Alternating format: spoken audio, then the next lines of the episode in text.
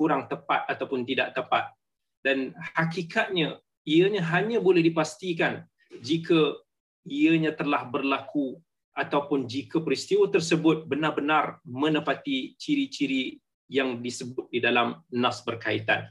Tetapi beriman tentang hadis-hadis akhir zaman ini, peristiwa-peristiwa yang telah disabdakan oleh Rasulullah sallallahu alaihi wasallam ini, jika sahih hadis tersebut adalah suatu yang wajib, maka di dalam berinteraksi dengan hadis-hadis akhir zaman ataupun kalau saya sebut tentang hadis-hadis fitan, maksudnya fitan ni dia jamak kepada fitnah. Maksudnya benda-benda yang kalau fitnah ni umumnya pelbagailah peristiwa tapi kita spesifikkan dia peristiwa-peristiwa berat yang berlaku pada akhir zaman.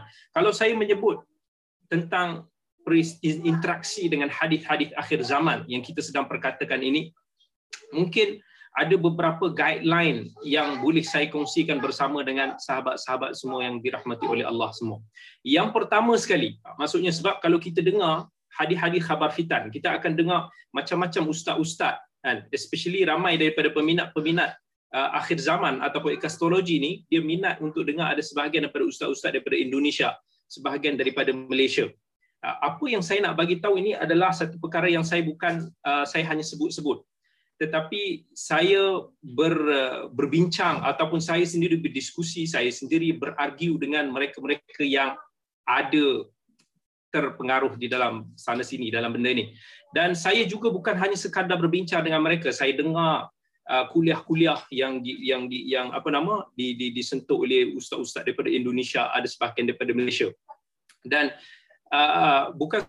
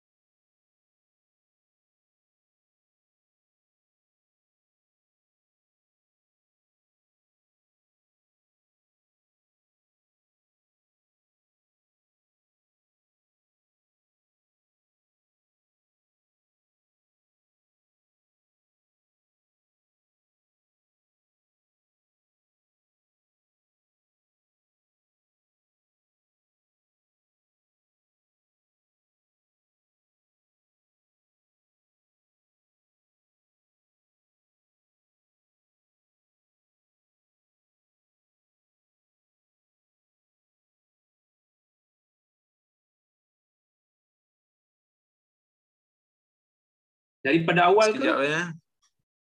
Um, da, ba, ba, apa ni, dalam lima minit. Dapat lima, dalam lima minit. Wah, Gangguan teknikal. hui lama. Ah, okey, baru masuk balik. Ah, okey. okey. Kalau Rewind, Tadi rewind, rewind.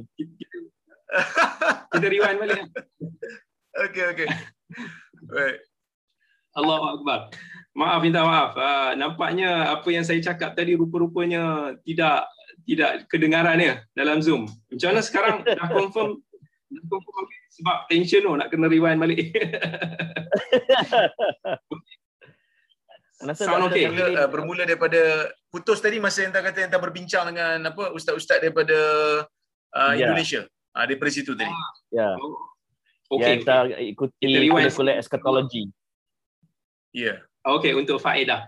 Kalau tadi apa yang saya beritahu is uh, dalam bab ini saya tidak bercakap semata-mata ataupun saya ikut-ikutan ataupun tapi sebab saya sendiri uh, berbincang dengan mereka yang selalu berbicara tentang ilmu apa nama ekastologi ni uh, dan saya dengar sendiri daripada kuliah-kuliah yang dikatakan daripada ustaz-ustaz yang selalu membicarakan tentang akhir zaman. Ada ustaz-ustaz daripada Indonesia, ada ustaz-ustaz daripada Malaysia, ada yang daripada Pakistan. Tu saya dengar. Dan uh, alhamdulillah Allah berikan kelebihan juga kepada saya ni untuk nak ingat apa yang mereka sampaikan. Saya faham dan saya dan saya faham sebenarnya apa yang mereka bawa dan setiap satu daripada itu alhamdulillah saya boleh insya-Allah kalau nak disampaikan tu saya boleh sampaikan sebiji-sebiji. Tetapi bukanlah itulah yang kita nak kata sebagai penentu kepada kepada kesahihan suatu maklumat ataupun kepakaran seseorang. Uh, kalau ingat dalam sekitar 2-3 minggu yang lepas masa ada saya dengan saudara Amin kita ada masuk dalam Astro tentang isu teori konspirasi. Kan ada yang Ya. kritik ataupun uh, tembak kami. Bila kata kalau terror sangat bawalah ustaz-ustaz ni ustaz ni ustaz fulan. Yang dikatakan sebagai pakar di dalam uh, perbahasan akhir zaman ini. Kerana hanya kerana mungkin ustaz tu dia bila dia sampaikan maklumat tu masya-Allah daripada uh, ingatan dan hafalan dia jadi ramai ingat itulah petanda kepada kesahihan kepakaran suatu maklumat itu. Tetapi apa yang saya nak bagi tahu itu bukan penentunya. Of course kita puji kalau kata ustaz-ustaz tu dia ada buat sebahagian homework, dia ada buat persediaan, dia boleh ingat, dia boleh sampaikan dengan baik. Tetapi nak itu bukan nak menentukan maklumat itu betul ataupun tidak. Sebab kalau itulah yang menjadi sandaran, saya insya-Allah boleh sampaikan apa yang mereka nak sampaikan itu bulat-bulat. Saya dengar apa yang mereka dan alhamdulillah boleh ingat apa yang mereka sampaikan. Tetapi kita tahu bukan itu uh, sebagai sebagai orang yang nak meneliti satu-satu maklumat itu bukan uh, sandarannya. Sebab yang pertama sekali tak semua yang kita dengar dipetik daripada sana, dipetik daripada sini yang diceritakan daripada macam-macam sumber yang kita tak tahu daripada mana itu kita boleh terima. Sebagai seorang yang yang Allah kurniakan akal kita kita kena bezakan antara status hadis-hadis berkaitan akhir zaman ini. Sebab hadis-hadis ni yang diriwayatkan yang dipetik ni ada yang sahih ada yang tidak sahih dan ada juga yang palsu. Dan saya sendiri banyak dengar yang mereka ini sampai ada unsur takalluf yang berlebihan dalam nak meriwayatkan hadis. Sampai dok sebut hadis-hadis yang tidak sahih yang palsu demi untuk nak menyokong cerita mereka itu So bila kita terlampau bergantung pada hadis-hadis yang bermasalah ini, dia boleh menyebabkan penyelewengan dalam memahami nas berkaitan. Seterusnya maybe boleh menimbulkan perkara-perkara khurafat ataupun pelbagai cerita-cerita dongeng, mitos dan sebagainya. Jadi kita kena ada kemahiran dalam ulumul hadis, dalam bidang hadis. Sebab kalau kita nak kaji suatu satu topik, ah, mungkin topik akhir zaman ni kita orang yang belajar bidang hadis mungkin dia tahu tentang cabang hadis maudhu'i. Ha, maksudnya kita kena kumpulkan hadis-hadis berkaitan dan kita kena tahu masalah-masalah berkaitan ilmu hadis ini dengan adanya pelbagai uh, kita kata pelbagai lapangan. Uh, mungkin uh, Dr. Ruzaimi, sahabat kita, guru kita Hafizahullah sendiri mungkin pernah bercerita berkongsi kepada sahabat-sahabat di sini tentang jarh ta'dilnya, tentang mustalah hadisnya, tentang takhrijul hadis dan lain-lain. Ini semua sangat penting untuk nak kita tapis suatu hadis dan maklumat itu sama ada boleh diterima ataupun tidak. Kemudian kaedah yang kedua dalam kita berinteraksi dengan hadis akhir zaman ini, kita kena cuba untuk nak kumpulkan segala riwayat ataupun hadis yang berkaitan tentang topik yang kita nak yang nak bicarakan itu. Setelah kita clearkan, kita bersihkan status dia. Kemudian kita kaji dan kita fahami segala yang berkaitan dengan isu tersebut secara maudhu'i ataupun secara tematik, analisis yang berteraskan kepada tajuk dan kita tengok kepada keseluruhan nas yang berkaitan. Tidak cukup untuk nak kita tafsirkan suatu peristiwa dengan hanya satu ataupun dua riwayat sebagaimana khabar berkenaan peperangan yang berlaku di antara muslimin dan Yahudi. Hingga pokok beritahu kepada Yahudi uh, pokok yeah. beritahu bahawa ada Yahudi yang menyuruh dekat belakang dia.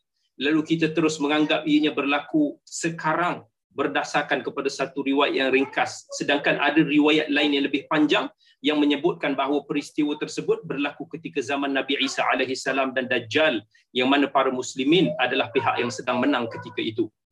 Kemudian antara panduan yang ketiga yang saya boleh kongsikan dalam kita berinteraksi dengan hadis-hadis akhir zaman ni kita tidak tergesa-gesa di dalam menafsirkan hadis-hadis akhir zaman tanpa sebarang asas ilmu dan nak memahami suatu hadis itu bukan hanya melibatkan terjemahan zahir ataupun literal semata-mata tanpa kita nak kaitkan dengan hadis ataupun nas ataupun aspek lain seperti ilmu hadis, sirah, bahasa Arab dan sebagainya.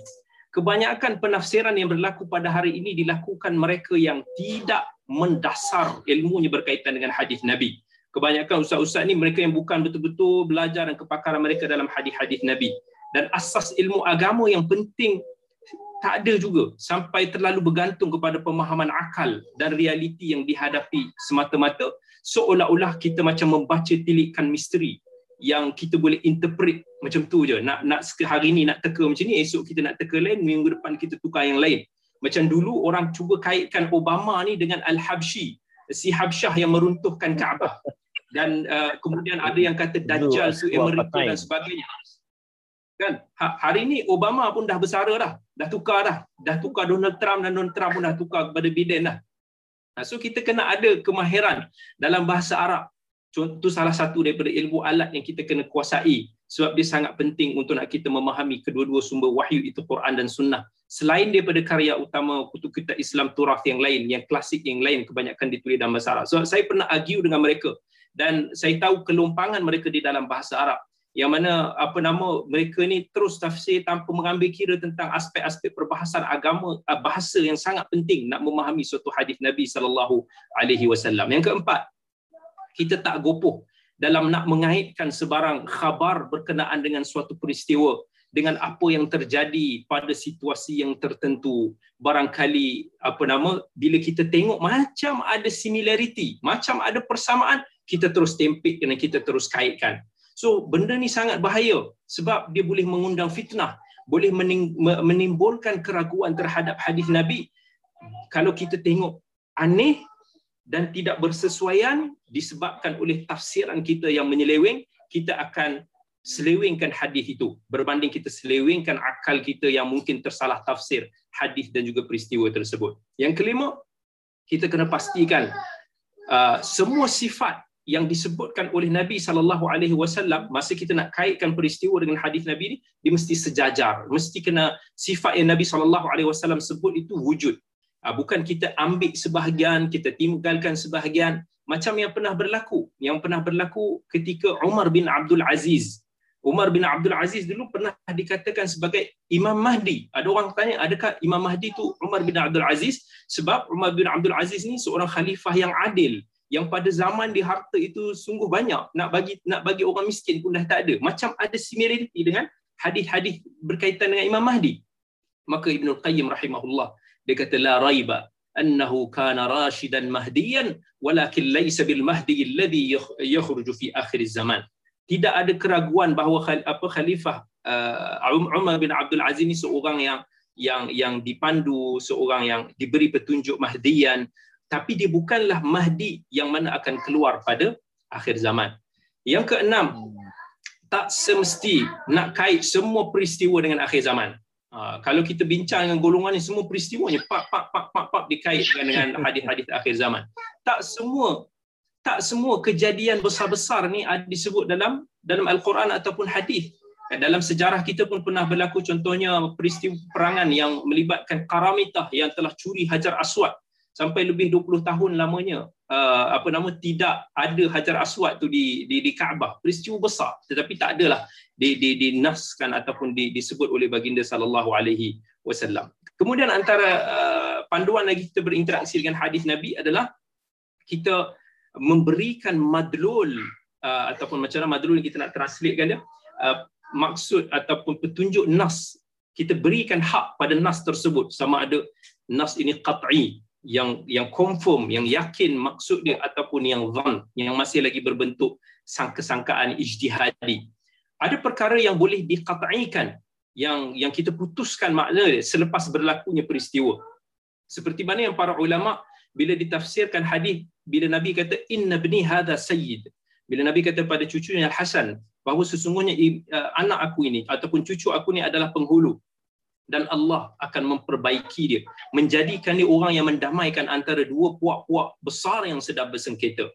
Jadi masa zaman sebelum berlakunya peristiwa tersebut of course benda ni masih lagi dalam keadaan yang van yang masih disangka-sangka macam mana macam mana macam mana. Tetapi after bila dah Hasan uh, cucu Nabi SAW diturun daripada dia punya khalifah itu diserahkan dia punya takhta dia ataupun jawatan khalifah itu kepada Muawiyah radhiyallahu anhu dan akhirnya mendamaikan dua puak yang sedang bersengketa ketika itu maka para ulama pun melihat inilah maksud daripada hadis yang telah disabdakan oleh Nabi sallallahu alaihi wasallam. Kita tak boleh uh, terus katakan benda-benda yang zan ini terus kita tepek kepada uh, hadis-hadis Nabi. Kalau kita tengok umpamanya Asma Asma binti Abi Bakar radhiyallahu anha eh, Asma ah, betul lah Asma binti Abi Bakar radhiyallahu anha uh, ibu kepada Abdullah bin Zubair yang mana anak dia Abdullah bin Zubair ketika itu dibunuh oleh Hajjaj Al-Thaqafi.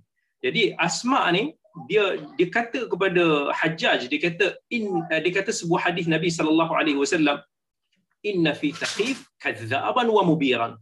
Maksudnya di kalangan orang-orang bangsa Thaqif ini, klan Thaqif ini ada yang pendusta dan ada yang perosak lah. Amma pendusta, orang yang berdusta ni faraaina kami dah pernah melihat dia. Maksud yang dimaksudkan oleh Asma ni itu Al-Mukhtar bin Abi Ubaid Al-Thaqafi. Ha, dia kata okey kami dah tengok memang dia ni Al-Thaqafi yang pendusta, orang penipu, penipu hadis ni. Ha, kami dah tengok dah pada zaman tu. Amal mubir tetapi orang yang perosak uh, Asma kata kami merasakan bahawa mungkin kamu. Maksudnya Asma pun sendiri dia tidak mengqat'ikan. Maksud hadis itu ditepekkan kepada Hajjaj. Tetapi dia masih lagi dalam bab sangka uh, macam itulah ijtihad begitu. Kemudian antara uh, bawabit ataupun kita kata antara uh, panduan dalam kita berinteraksi dengan hadis fitan uh, sebenarnya tak ada masalah untuk nak kita sebut nak berbicara tentang hadis-hadis akhir zaman sebagai peringatan. Tetapi tak perlu kita terlalu nak kaitkannya dengan peristiwa ataupun fulan tertentu. Sebab kalau salah sebut, dia boleh menimbulkan macam-macam fitnah kepada agama dan umat. Kita dalam nak mengaitkan antara peristiwa dengan hadis Nabi ini, uh, bukanlah kata nak jadi satu kesalahan secara total. Tetapi kita kena hati-hati dan kita kena jauh daripada takalluf. Takalluf ni maksudnya berlebih-lebihan dalam nak menghuraikan hadis yang tidak menepati bahasa Arabnya, tidak menepati disiplin ilmunya sehingga kita mentafsirkan suatu kalimah ataupun hadis yang tidak menepati uh, petunjuk para ilmuwan salafus salih terdahulu. Kemudian antara yang akhir kita kena belajar untuk nak mengatakan Allahu a'lam di dalam uh, peristiwa-peristiwa akhir zaman ni. Kita jangan buat-buat macam semua benda kita tahu, kita kita boleh takwil, kita seolah-olah penyiasat yang sungguh hebat sampai kita seolah-olah boleh nampak uh, si, si mungkin di, si dajjal dalam badan si fulan ataupun apa yang berlaku di, di sebaliknya seolah-olah kita tahu segala-galanya. Kita kena tahu kita kena belajar untuk mengatakan Allah taala a'lam. Jangan kita rosakkan amalan syar'i kita dengan suatu khabar yang qadari uh, ramai daripada kita yang mana bila dia dah terlampau nak berinteraksi dengan hadis akhir zaman dia dah sampai berputus asa daripada kehidupan. Seolah-olah bila dia dah rasa kiamat tu di hadapan dia dah tak boleh nak fight dah. Kita tinggal lah kita pergi masuk kampung lah. Kita pergi jual lah harta tanah kita kita tinggalkanlah bisnes-bisnes kita. Uh, sampai dia dah dah dah give up daripada kehidupan ini. Sedangkan Nabi sallallahu alaihi wasallam pernah sebut kalaulah uh, apa nama hari kiamat itu nak berlaku dah dekat sekalipun kamu tahu kiamat itu ada berlaku tapi di tangan kamu itu ada kita kata macam pucuk lah. Uh, pokok itu maka tanam dia. Maksudnya kita usaha. Jangan give up. Jangan kita uh, putus asa sampaikan kita nak meninggalkan keseluruhan dunia ini. Kita gunakan dunia ini untuk akhirat kita. Bukannya apa nama kita tinggalkan dunia ini dengan satu khabar qadari yang pasti akan berlaku sampai kita rosakkan amalan syar'i kita. Saya kira uh, cukup dulu untuk round pertama ini. Wallahu taala alam Jazakallah Dr. Kamilin. Secara uh, foundation ialah kita nak menghuraikan dalil bukan kita ambil secara literal kena faham maksud dalil sama ada dari segi teks maupun konteks. Okey, uh, Dr. Rozaimi, saya sempat meneliti beberapa hadis tentang uh, turutan-turutan tanda kiamat. Antaranya Dr. Rozaimi, hadis yang popular antaranya hadis daripada Huzaifah disebut innaha lan taqumu hatta tarawna qablaha 10 ayat fadzakara ad-dukhan wad-dajjal wad-dabbah wa tulu' min maghribiha wa nuzula wa nuzula Isa bin Maryam sallallahu alaihi wasallam uh, wa ya'juj wa ma'juj wa salasata khusus khusuf khusfun bil masyriq wa khus wa khasfun bil maghrib wa khasfun bi jaziratil arab ila al-ayah ada satu lagi hadis disebut lain pula inna sa'ah la takunu hatta takuna ashra ayat khasfun bil masyriq wa khasfun bil maghrib wa khasfun fi jaziratil arab wad dukhan wad dukhan wad dajjal wad dabbatul ard. Hadis awal tadi disebut awal-awalnya dukhan dajjal dan juga dabbatul ard. Hadis kedua kemudian. Jadi maknanya adakah di sana tidak ada ketetapan yang mana dulu yang mana kemudian? Mana pandangan yang paling kuat Dr. Zaini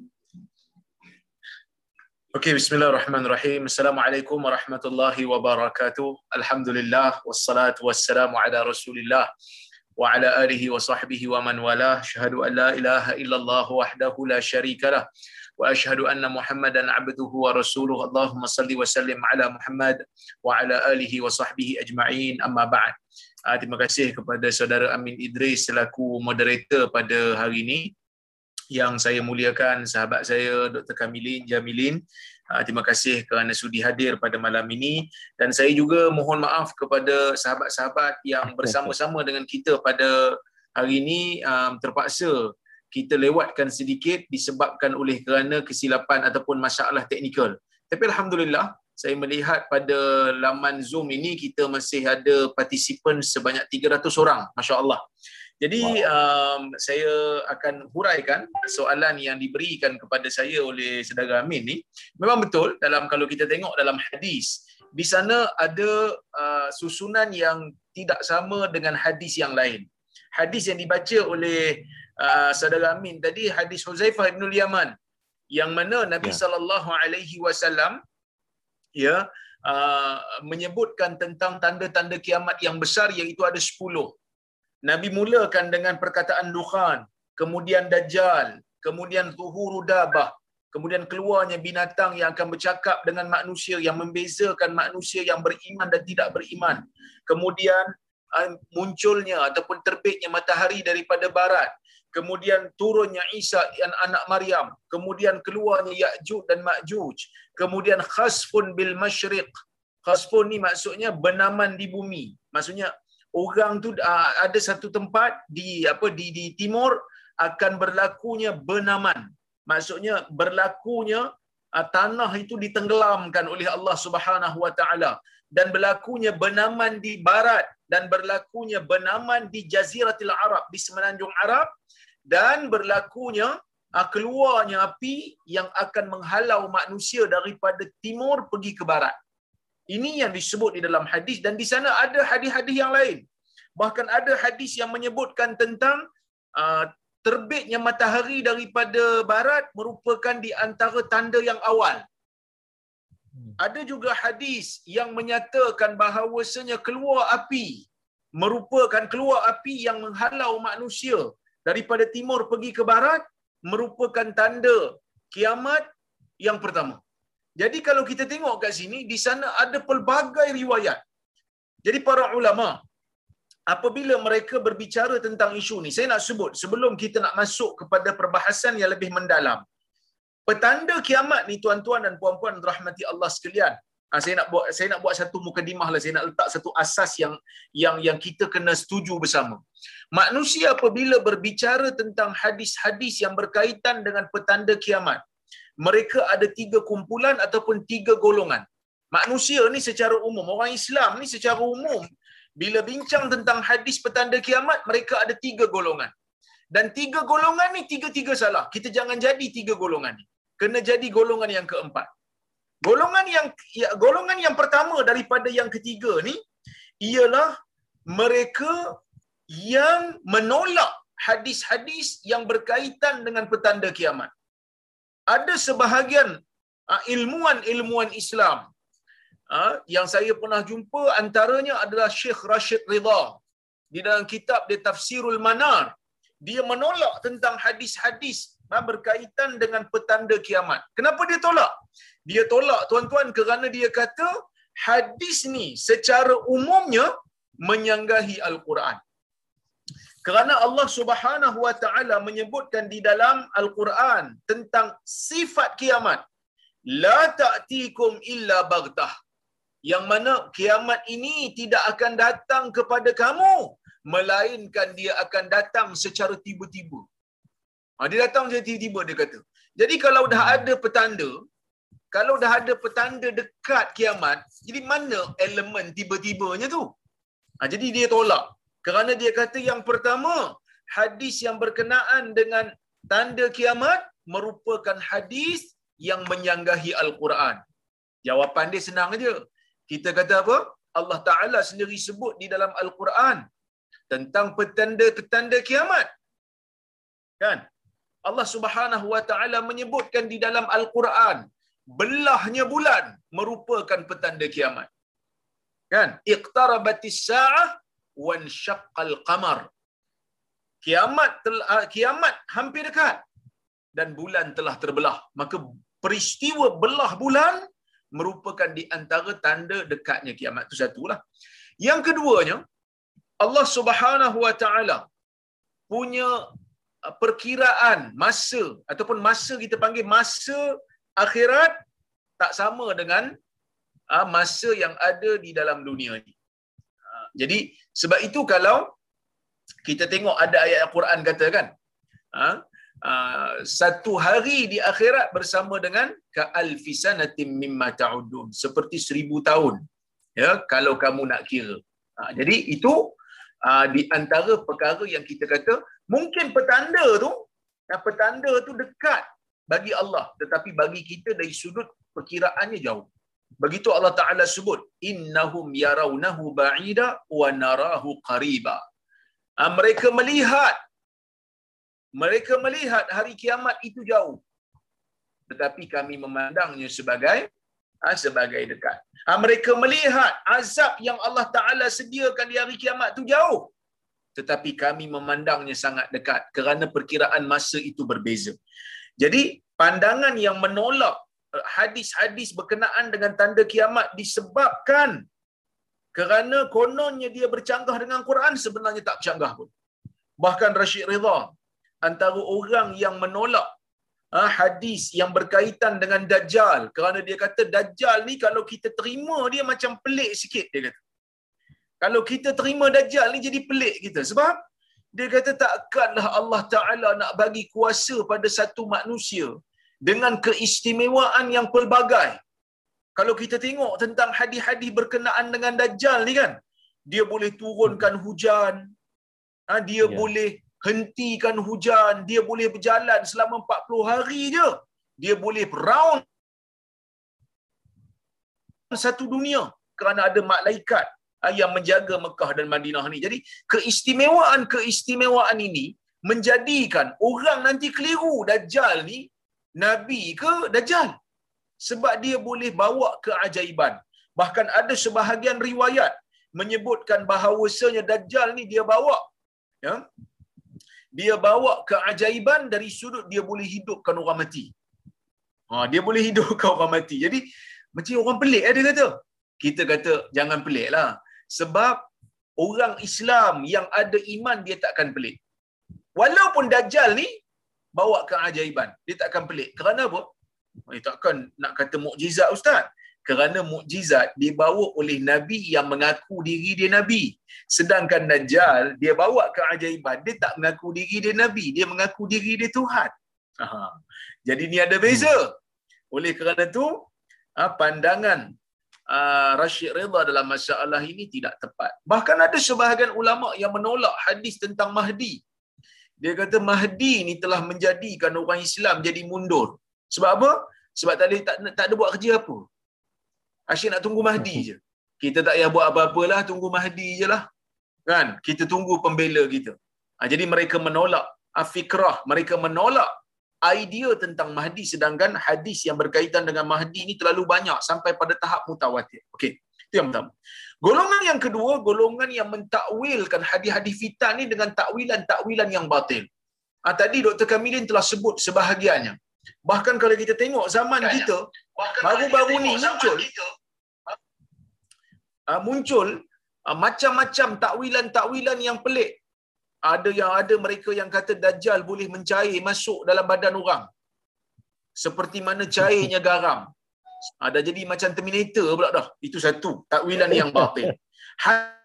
Hadis sebut betul. Had, saya tak nafikan. Hadis sebut tentang sifat dajjal yang mencair masuk dalam uh, yang yang mencair seperti garam cair bila nampak Nabi Isa. Tapi itu bukan keistimewaan dia itu kelemahan dia bila dia nampak Nabi Isa dia cair sehingga kan Nabi sallallahu alaihi wasallam sebut kalau Nabi Isa tak bunuh dia dia akan cair dan binasa hatta yahlik dia akan binasa dia akan binasa itu bukan satu keistimewaan tapi mereka telah mengubah makna hadis tu sehingga menjadi uh, seolah-olah macam cair macam garam tu jadi keistimewaan siap boleh tukar hos lagi Bahkan saya pernah dengar satu ceramah seorang ustaz ni dia kata Dajjal ni boleh tukar-tukar muka. Boleh tukar muka macam ni, boleh tukar muka macam tu. Sedangkan tuan-tuan, kalau kita baca hadis tentang Dajjal, Nabi kata apa tentang Dajjal? Mata dia buta sebelah. Mamsuh. Sebab tu dia gelar Al-Masih. Mamsuh, maksudnya mata dia buta sebelah. Yang sebelah lagi pula, cacat kan dia cacat dia macam uh, kulit mata dia tu tebal sikit seperti anggur yang tersembul keluar kan jadi kalaulah dajjal kecacatan pada muka dia dia tak boleh ubah takkan dia boleh ubah badan dia jadi ini satu takwilan takwilan yang batil ha, baru ni kita dengar bila apa vaksin covid nak masuk ha, ini doktor-doktor yang ada dalam ni boleh tolong gelak sama-sama lah kan vaksin yang masuk ke dalam negara kita dibawa dengan kapal terbang dia kata kapal terbang tu lah himar yang disebutkan oleh Nabi akan ditunggang oleh Dajjal. Saya pun tengoklah riwayat tu kan. Saya tengok riwayat tu yang mana nak kata himar ni kaitan dengan kapal terbang jauh sangat. Ha, sebab siapa yang belajar dalam negara Arab dia tahu. Himar ni sifat dia menung, uh, ditunggang. Maksudnya bawa barang. Mungkin kat situ lah kot. Tapi himar ni sinonim dengan sama ada dia apa ni makna hakiki memang binatang betul lah kedai ataupun dengan makna majazi dengan makna bodoh. Jadi orang bawa pilot dia tak bodoh, dia cerdik. Sebab tu jadi pilot, kan? Ha, okey. Jadi kok mana pun kita tak nampak di mana kesesuaian takwilan tu. Begitu juga golongan yang ketiga yang mana mereka bila berdepan dengan hadis-hadis yang berkaitan dengan akhir zaman, mereka tak ada disiplin, main hauk semua. Yang mana yang sahih pun hampa ambil, yang mana yang palsu pun depa ambil. Saya ingat lagi tahun lepas masa bulan puasa, masa bulan puasa tahun lepas ada diviralkan yeah. seorang ustaz berceramah dengan begitu yakin sekali. Dia kata Ramadan tahun lepas 15 Ramadan berjatuh ah, pada hari Jumaat akan keluar satu suara kan yang akan mengejutkan orang-orang yang sedang tidur. Jadi saya kata ini semua adalah riwayat-riwayat yang tidak sahih, riwayat-riwayat yang palsu. Bahkan Ibnul Jauzi ha, mengkritik banyak riwayat-riwayat ni. Jadi kita kena jadi golongan yang keempat. Apa golongan yang keempat? Yang berpada dengan hadis yang sabit daripada Nabi sallallahu alaihi wasallam dan tidak mentakwilkannya dengan takwilan yang yang batil. Baik, kita pergi kepada perbahasan yang berikutnya yang seperti mana yang disebutkan oleh saudara Amin tadi yang ditanya tadi tentang tertib ataupun kita kata apa tentang susunan. Saya sebutkan di sini uh, petanda kiamat ni para ulama apabila mereka menulis tentang uh, petanda kiamat. Contohnya macam Syekh Tuwaijiri dan juga Syekh uh, Wabil. Uh, mereka ada menulis. Syekh Arifi juga ada menulis. Ulama-ulama moden bahkan Syekh uh, Umar Ashqar juga menulis. Umar Sulaiman Al-Ashqar juga menulis uh, tentang uh, petanda-petanda kiamat. Mereka membahagikan petanda kiamat ni kepada dua. Ada satu yang dipanggil sebagai petanda kiamat yang kecil ada satu lagi dipanggil sebagai petanda kiamat yang besar. Petanda kiamat yang kecil ni ha, banyak yang telah berlaku. Contohnya uh, bila Nabi sallallahu alaihi wasallam diutuskan menjadi nabi itu menunjukkan kiamat sudah hampir dekat. Uh, apabila Nabi sallallahu alaihi wasallam wafat itu merupakan petanda bahawasanya kiamat hampir dekat. Begitu juga dengan berlakunya orang yang men, mendakwa diri dia nabi seperti Musailimah al-Kadzdzab Ha, seperti mana zaman ni pun ada kita ada Mirza Ghulam Ahmad yang mengasaskan ajaran Qadiani kan? Jadi golongan-golongan yang mendakwa diri mereka nabi secara bohong juga merupakan petanda kiamat. Begitu juga hilangnya amanah yang mana Nabi sallallahu alaihi wasallam mengatakan iza duyiatil amanah fantazirus saah. Atau kama qal apabila dikhianati ataupun apabila di cuaikan ataupun diabaikan amanah maka tunggulah tunggulah saat kehancuran iaitu tunggulah uh, datangnya hari kiamat. Begitu juga dengan riba dan zina yang berleluasa manusia berlumba-lumba membangunkan bangunan yang tinggi. Ini semua petanda-petanda kiamat yang kecil. Yang mana petanda kiamat yang kecil ni tidak ada susunan yang tertentu. Tidak ada susunan yang tertentu dengan makna yang ni boleh berlaku dulu daripada yang ni, yang ni pun boleh berlaku dulu daripada yang ni. Kenapa ulama dalam bab petanda kiamat kecil ni mereka kata tidak ada petunjuk ataupun sorry tidak ada petunjuk dari sudut susunan kerana Nabi sallallahu alaihi wasallam menyebutkan hadis-hadis ni berasingan. Kalau sebut pun sebahagian dengan adanya perkataan dan bukannya kemudian. Nabi sebut ni dan hmm. ini dan ini tak semestinya yang disebut dulu tu mesti dulu. Dan ni contohnya, awak makan apa tadi? Saya makan ayam dan nasi. Padahal dia suap nasi dulu sebelum ayam. Tapi betul ayat tu, kerana ayam dan nasi. Bukan ayam kemudian nasi. Begitu juga dalam hadis-hadis Nabi sallallahu alaihi wasallam eh, tentang uh, dari sudut uh, petanda kiamat yang kecil tidak ada susunan yang tertentu. Boleh yang ni datang dulu sebelum yang ni boleh yang tu datang dulu sebelum yang berikutnya. Begitulah. Baik. Kemudian tuan-tuan dan puan-puan dan rahmati Allah sekalian.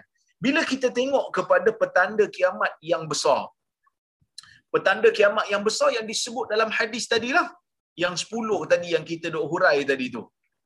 Sepuluh tanda-tanda kiamat yang besar ni seperti mana yang disebutkan di dalam hadis Uzaifah Ibn Yaman, para ulama berbeza pendapat. Kenapa? Kerana seperti mana saya sebut tadi dia punya lafaz tu tak begitu jelas kerana ada hadis yang menyebutkan bangkit ataupun terbitnya matahari daripada barat merupakan petanda yang pertama ada riwayat kata keluarnya api merupakan petanda yang pertama ha, jadi kalau kita tengok di dalam hadis memang ulama berbeza-beza pendapat tetapi sekadar yang saya kaji di sana ha, ada memang ada hadis-hadis yang mengisyaratkan tanda besar ni mesti sebelum ni dan tanda besar ni mesti sebelum. Tapi bukan semua. Contohnya, hmm. Tanda-tanda kiamat ni dia akan tanda kiamat yang besar ni akan bermula bila keluarnya Mahdi. Dia tak boleh kalau kita tengok dalam hadis tak mungkin Isa turun sebelum Mahdi.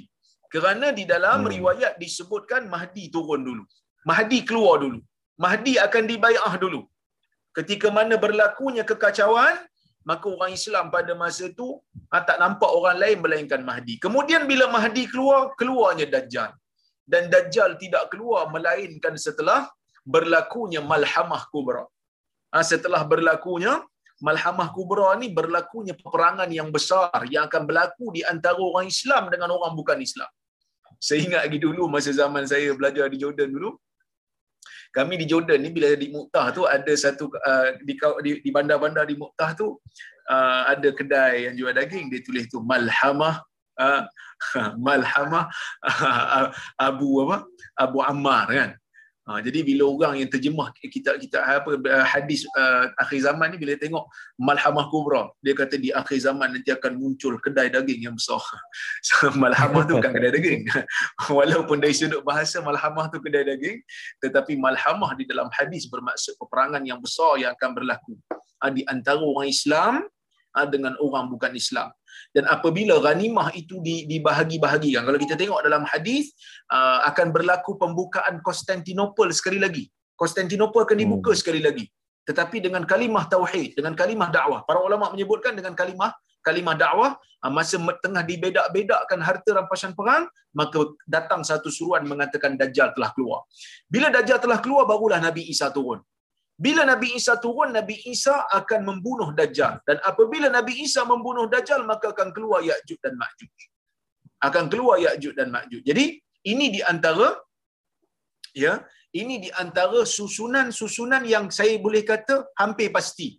Kerana kalau kita tengok kronologi di hadis begitu susunannya. Tetapi yang lain-lain ah, yang lain-lain ni boleh jadi yang ni berlaku dulu daripada yang ni. Tetapi saya nak kata yang hampir pastinya apabila kiamat berlaku, orang Islam semuanya akan dimatikan oleh Allah Subhanahu Wa Taala. Orang Islam akan dimatikan bila Allah Subhanahu Wa Taala hantar angin. Yang mana angin tu angin yang sejuk, angin yang lembut, ya. Um, kita kata dia akan mematikan semua orang yang dalam jiwanya ada perasaan iman. Ha, tetapi tanda-tanda sebelum-sebelum itu hanyalah ijtihad para ulama. Cuma mungkin ada yang tanya, habis itu hadis yang kata uh, petanda kiamat besar ni matahari terbit pada barat sebagai yang pertama tu salah lah. Sebenarnya tak salah tuan-tuan dan puan-puan. Ha, sebenarnya tak salah. Yang Nabi sallallahu alaihi wasallam maksudkan petanda pertama adalah matahari terbit daripada barat. Ibn Hajar kata petanda pertama yang dimaksudkan oleh Nabi itu adalah petanda dari sudut ha, petanda dari sudut um, alam yang tinggi. Maksudnya fenomena angkasa. Petanda kiamat ni ada banyak. Ada yang ber, ada yang berkaitan dengan bumi, ada yang berkaitan dengan uh, alam semesta. Yang mana bumi punya tanda kiamat bermula dengan Mahdi dan keluarnya Dajjal. Manakala uh, petanda yang berkaitan dengan alam semesta, matahari terbit daripada barat. Uh, begitu juga bila ada hadis yang menyebutkan tentang apa ni keluarnya api merupakan petanda pertama yang tu para ulama mentakwilkan petanda pertama yang dimaksudkan di situ bukan petanda besar yang pertama yang akan muncul tetapi dia adalah petanda pertama yang lepasnya tidak ada petanda lain melainkan akan munculnya akan munculnya kiamat wallahu subhanahu wa taala alam bisawab Masya-Allah. Saya lihat dalam Zoom semakin meriah kerana isu yang sedang kita bincangkan. Betul lah kata Dr. Kamilin. Orang Melayu kita, orang Malaysia, kalau bab misteri ini, dia laju sangat, Masya Allah. Dan ini satu petanda yang baik sebab kita belajar satu misteri mengikut manhaj di dalam Quran dan juga hadis Nabi SAW. Okey, sekarang kita pergi narrow down lebih lagi iaitu kita nak fokus pada Imam Mahdi. Uh, Dr. Kamilin, saya sempat uh, melihat dan research sikit lah. Rupa-rupanya bukan kat Malaysia dia yang mengaku sebagai Imam Mahdi. Benda ni yang mengaku sebagai Imam Mahdi dah lama dah rupanya. Seawal pada tahun 1242 Hijrah, antaranya Ali Muhammad Al-Bab mendakwa dirinya sebagai Imam Mahdi. Di Afrika Utara, Muhammad bin Tumat yang lahir di antara tahun 470 hingga 480 Hijrah. Ubaidullah bin Maimun Al-Qaddah. Apa lagi? Di zaman pemerintahan Sultan Fairuz Shah di uh, Tughluk di India pun ada yang mengaku Imam Mahdi nama dia uh, Ruknuddin apa lagi tahun ke-10 Hijrah di India ada lagi yang mengaku nama dia Sayyid Muhammad Jampur tahun abad ke-13 dan abad ke-14 muncul lelaki bernama uh, Mirza Ghulam Ahmad yang mengasaskan uh, fahaman Qadiani persoalan besarnya Dr. Kamilin kalau ikut hadis bila sebenarnya Imam Mahdi akan turun secara spesifik Dr. Rora dah bagi sedikit teaser tadi berapa lama Imam Mahdi akan ada di muka bumi ini apa yang akan dibuat oleh Imam Mahdi dan bilakah kewafatan Imam Mahdi dan dalam hadis juga ada sebut Imam Mahdi akan bergabung dengan Nabi Isa tolong huraikan Dr. Kamili Baik, uh, ahlan wa sahlan. Terima kasih kepada saudara Amin, kepada Fadil, Dr. Rora. Alhamdulillah kita bersama-sama malam ni dalam satu forum yang sangat-sangat menarik. Uh, bila ditanya tentang Imam Mahdi, ini satu soalan yang saya kira agak sensitif. Uh, sebab persoalan berkaitan Imam Mahdi ini kita dah dengar uh, daripada dulu lagi. Dan bila berlaku macam mana pelbagai pihak yang klaim sebagai Imam Mahdi, sebagaimana yang disebut oleh saudara Amin tadi, Eh, kita akan dapati ada sebahagian kecenderungan daripada segelintir orang yang mana mereka menolak hadis-hadis yang berkaitan dengan Imam Mahdi. Ah, mereka melihat mereka melihat bahawa hadis berkaitan Imam Mahdi itu daif, yang mana tidak sahih. Ha, yang ini insya-Allah apa yang kita akan sentuh uh, untuk nak menjawab persoalan kali inilah. Yang pertama sekali untuk nak saya tegaskan bahawa hadis-hadis yang berkaitan dengan Imam Mahdi secara overall yang tentang kedatangan Imam Mahdi ini adalah hadis yang sahih. Uh, Imam Mahdi adalah uh, seorang manusia yang akan diutuskan pada akhir zaman ketika ataupun sebelum just sebelum turunnya Nabi Isa alaihi salam yang mana beliau akan diutuskan menjadi seorang khalifah yang akan memerintah dengan penuh adil yang mana beliau juga datang daripada keturunan Rasulullah sallallahu alaihi wasallam. Al-Imam Mahdi dia adalah seorang manusia yang mana Allah kurniakan kepada dia satu kebolehan untuk nak memimpin umat untuk nak memimpin umat ketika mana ramai manusia ketika itu dalam keadaan yang berpecah belah. Umat Islam ketika itu dalam berpecah belah. Ya ramai daripada manusia yang menjauhi agamanya. Maka ketika kedatangan Imam Mahdi ini urusan tentang jihad itu akan akan ditinggikan. Yang mana peristiwa ini akan berlaku pada akhir zaman yang mana pada zaman Imam Mahdi ini akan turunnya Nabi Isa salam dan itu berlaku di Syam Ah, di Syam sama ada di Jordan di Syria ah, di sekitar Palestin itu itu semua dulu area Syam. Dan ah, masa turunnya Nabi Isa alaihi salam itu dalam setengah riwayat pada waktu subuh yang mana ketika itu orang Islam sudah dah dah dah dah dah bariskan saf. Ketika itu Imam Mahdi apa nama ke depanlah untuk nak mengimamkan salat. Ah, apatah lagi Imam Mahdi ni adalah seorang pemimpin adalah seorang uh, qaid ataupun kita kata macam panglima apa nama general dalam jihad. Uh, tetapi ketika mana mereka tahu dan terlihat Nabi Isa ketika itu mereka ingin kedepankan Nabi Isa alaihi salam. Tetapi Nabi Isa menolak. Nabi Isa kata bal ya ummukum imamukum. Uh, bahkan sebaliknya biarlah imam kamu pemimpin kamu iaitu Imam Mahdi ini yang menjadi imam kamu. Kerana Nabi Isa juga ingin mengikuti syariat Nabi Muhammad sallallahu alaihi wasallam. Dan kemudianlah selepas itu berlakunya uh, keluarnya Dajjal yang mana akan dibunuh oleh Nabi Isa alaihi salam. Kemudian uh, di tangan Nabi, uh, Imam Mahdi juga akan uh, mengalahkan orang-orang Islam akan mengalahkan puak Yahud yang ketika itu bersama dengan Dajjal la'natullahi alaihim. Dan kalau kita nak tengok kita nak soroti sedikit beberapa hadis yang sahih uh, berkaitan dengan Imam Mahdi antara hadis-hadis yang sahih. Sebab kat sana ada banyak-banyak hadis. Ada hadis yang sahih. Ada hadis yang menjadi pertikaian di kalangan ulama sama ada sahih ataupun dhaif ada juga hadis-hadis yang tidak sahih yang palsu pun ada. Jadi antara yang sahih Nabi sallallahu alaihi wasallam uh, bersabda Nabi kata la tadhhabu dunya hatta yamlika al-arab rajulun min ahli baiti yuwati'u ismuhu ismi. Uh, dunia ini tidak akan hancur tidak akan musnah sehinggalah adanya seorang Arab daripada keturunan aku ah, yang akan okay, seorang manusia daripada keturunan aku yang akan menguasai bangsa Arab. Ah, kita boleh kita boleh faham ketika itu Imam Mahdi ni dia akan lead uh, bangsa-bangsa Arab negara Arab ketika itu. Ini adalah hadis yang diriwayatkan oleh Imam Ahmad, Tirmizi dan juga Abi Daud. Dan riwayat Abi Daud Nabi sallallahu alaihi wasallam sebut, "Lau lam yabqa min ad-dunya illa yawm لطول الله ذلك اليوم حتى يبعث فيه رجلا مني من أهل بيتي يواطئ اسمه اسمي واسم أبيه اسم أبي يملأ الأرض قسطا وعدلا كما ملئ ظلما وجورا yang mana Nabi sallallahu alaihi wasallam sebut kalaulah dunia ini tidak berbaki walau satu hari lagi Allah pasti akan lanjutkan lagi sehinggalah diutuskan dibangkitkan seorang lelaki daripada keturunan aku yang mana is, dia punya namanya adalah seperti namaku dan nama ayahnya adalah nama ayahku. Yang mana ketika itu bumi ini akan dipenuhi dengan pemerintahan yang penuh dengan adil uh, sebagaimana pernah di, di pernah penuh dipenuhi dengan kezaliman. Yang mana ada dalam sebuah hadis yang lain sebut thumma la khaira fil aishi ba'dah kemudian selepas daripada zaman Imam Mahdi ini tiada lagi kehidupan yang lebih baik selepas daripada itu. Kemudian antara hadis Nabi sallallahu alaihi wasallam Nabi sebut al-mahdi min itrati min waladi Fatimah.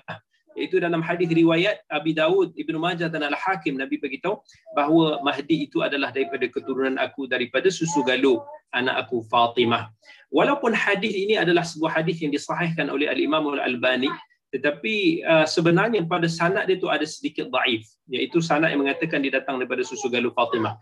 Sebab uh, hadis ini tidak diketahui melainkan diriwayatkan daripada jalan seorang perawi yang bernama Ali bin Nufail.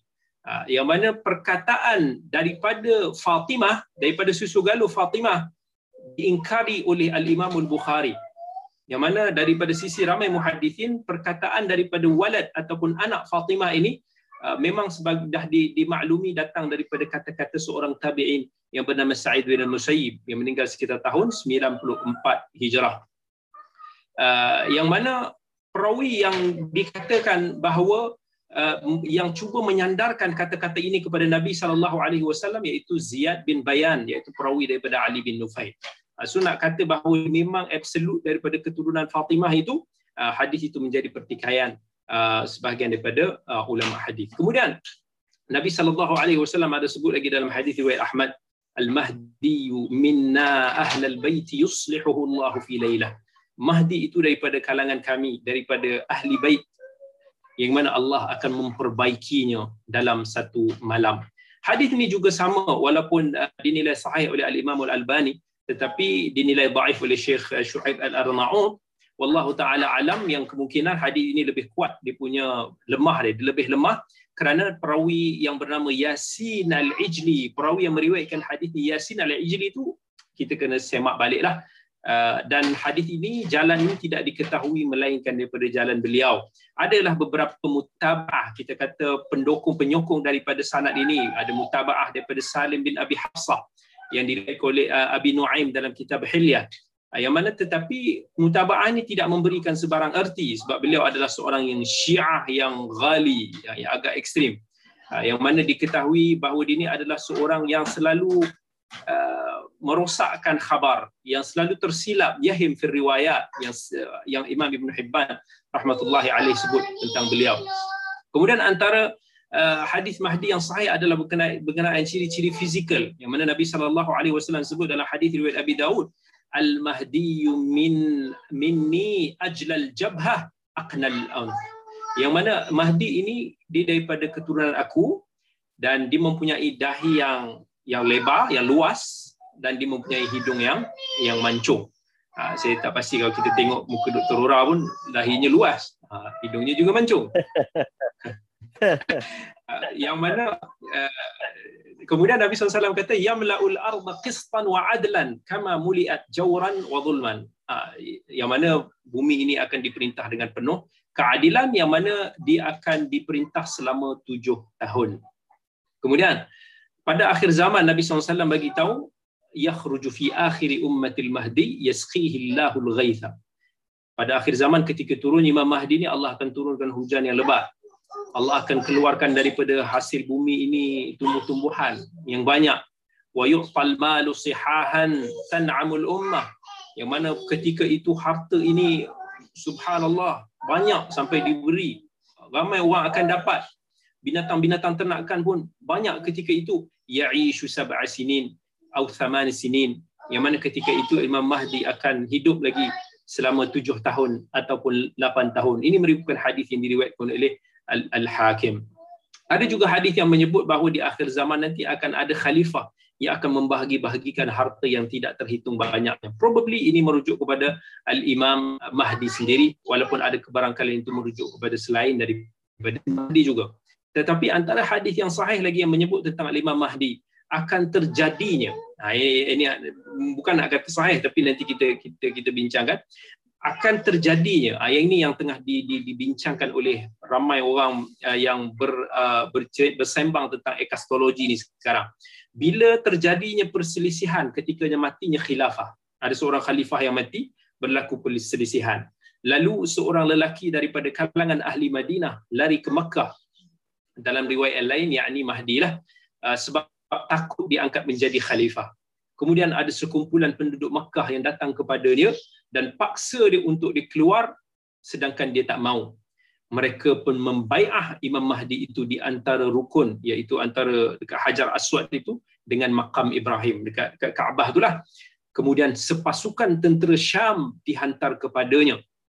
Ha, yang ini menggambarkan seolah-olah ada team up ha, antara tentera di Syam uh, dengan pemerintah asal.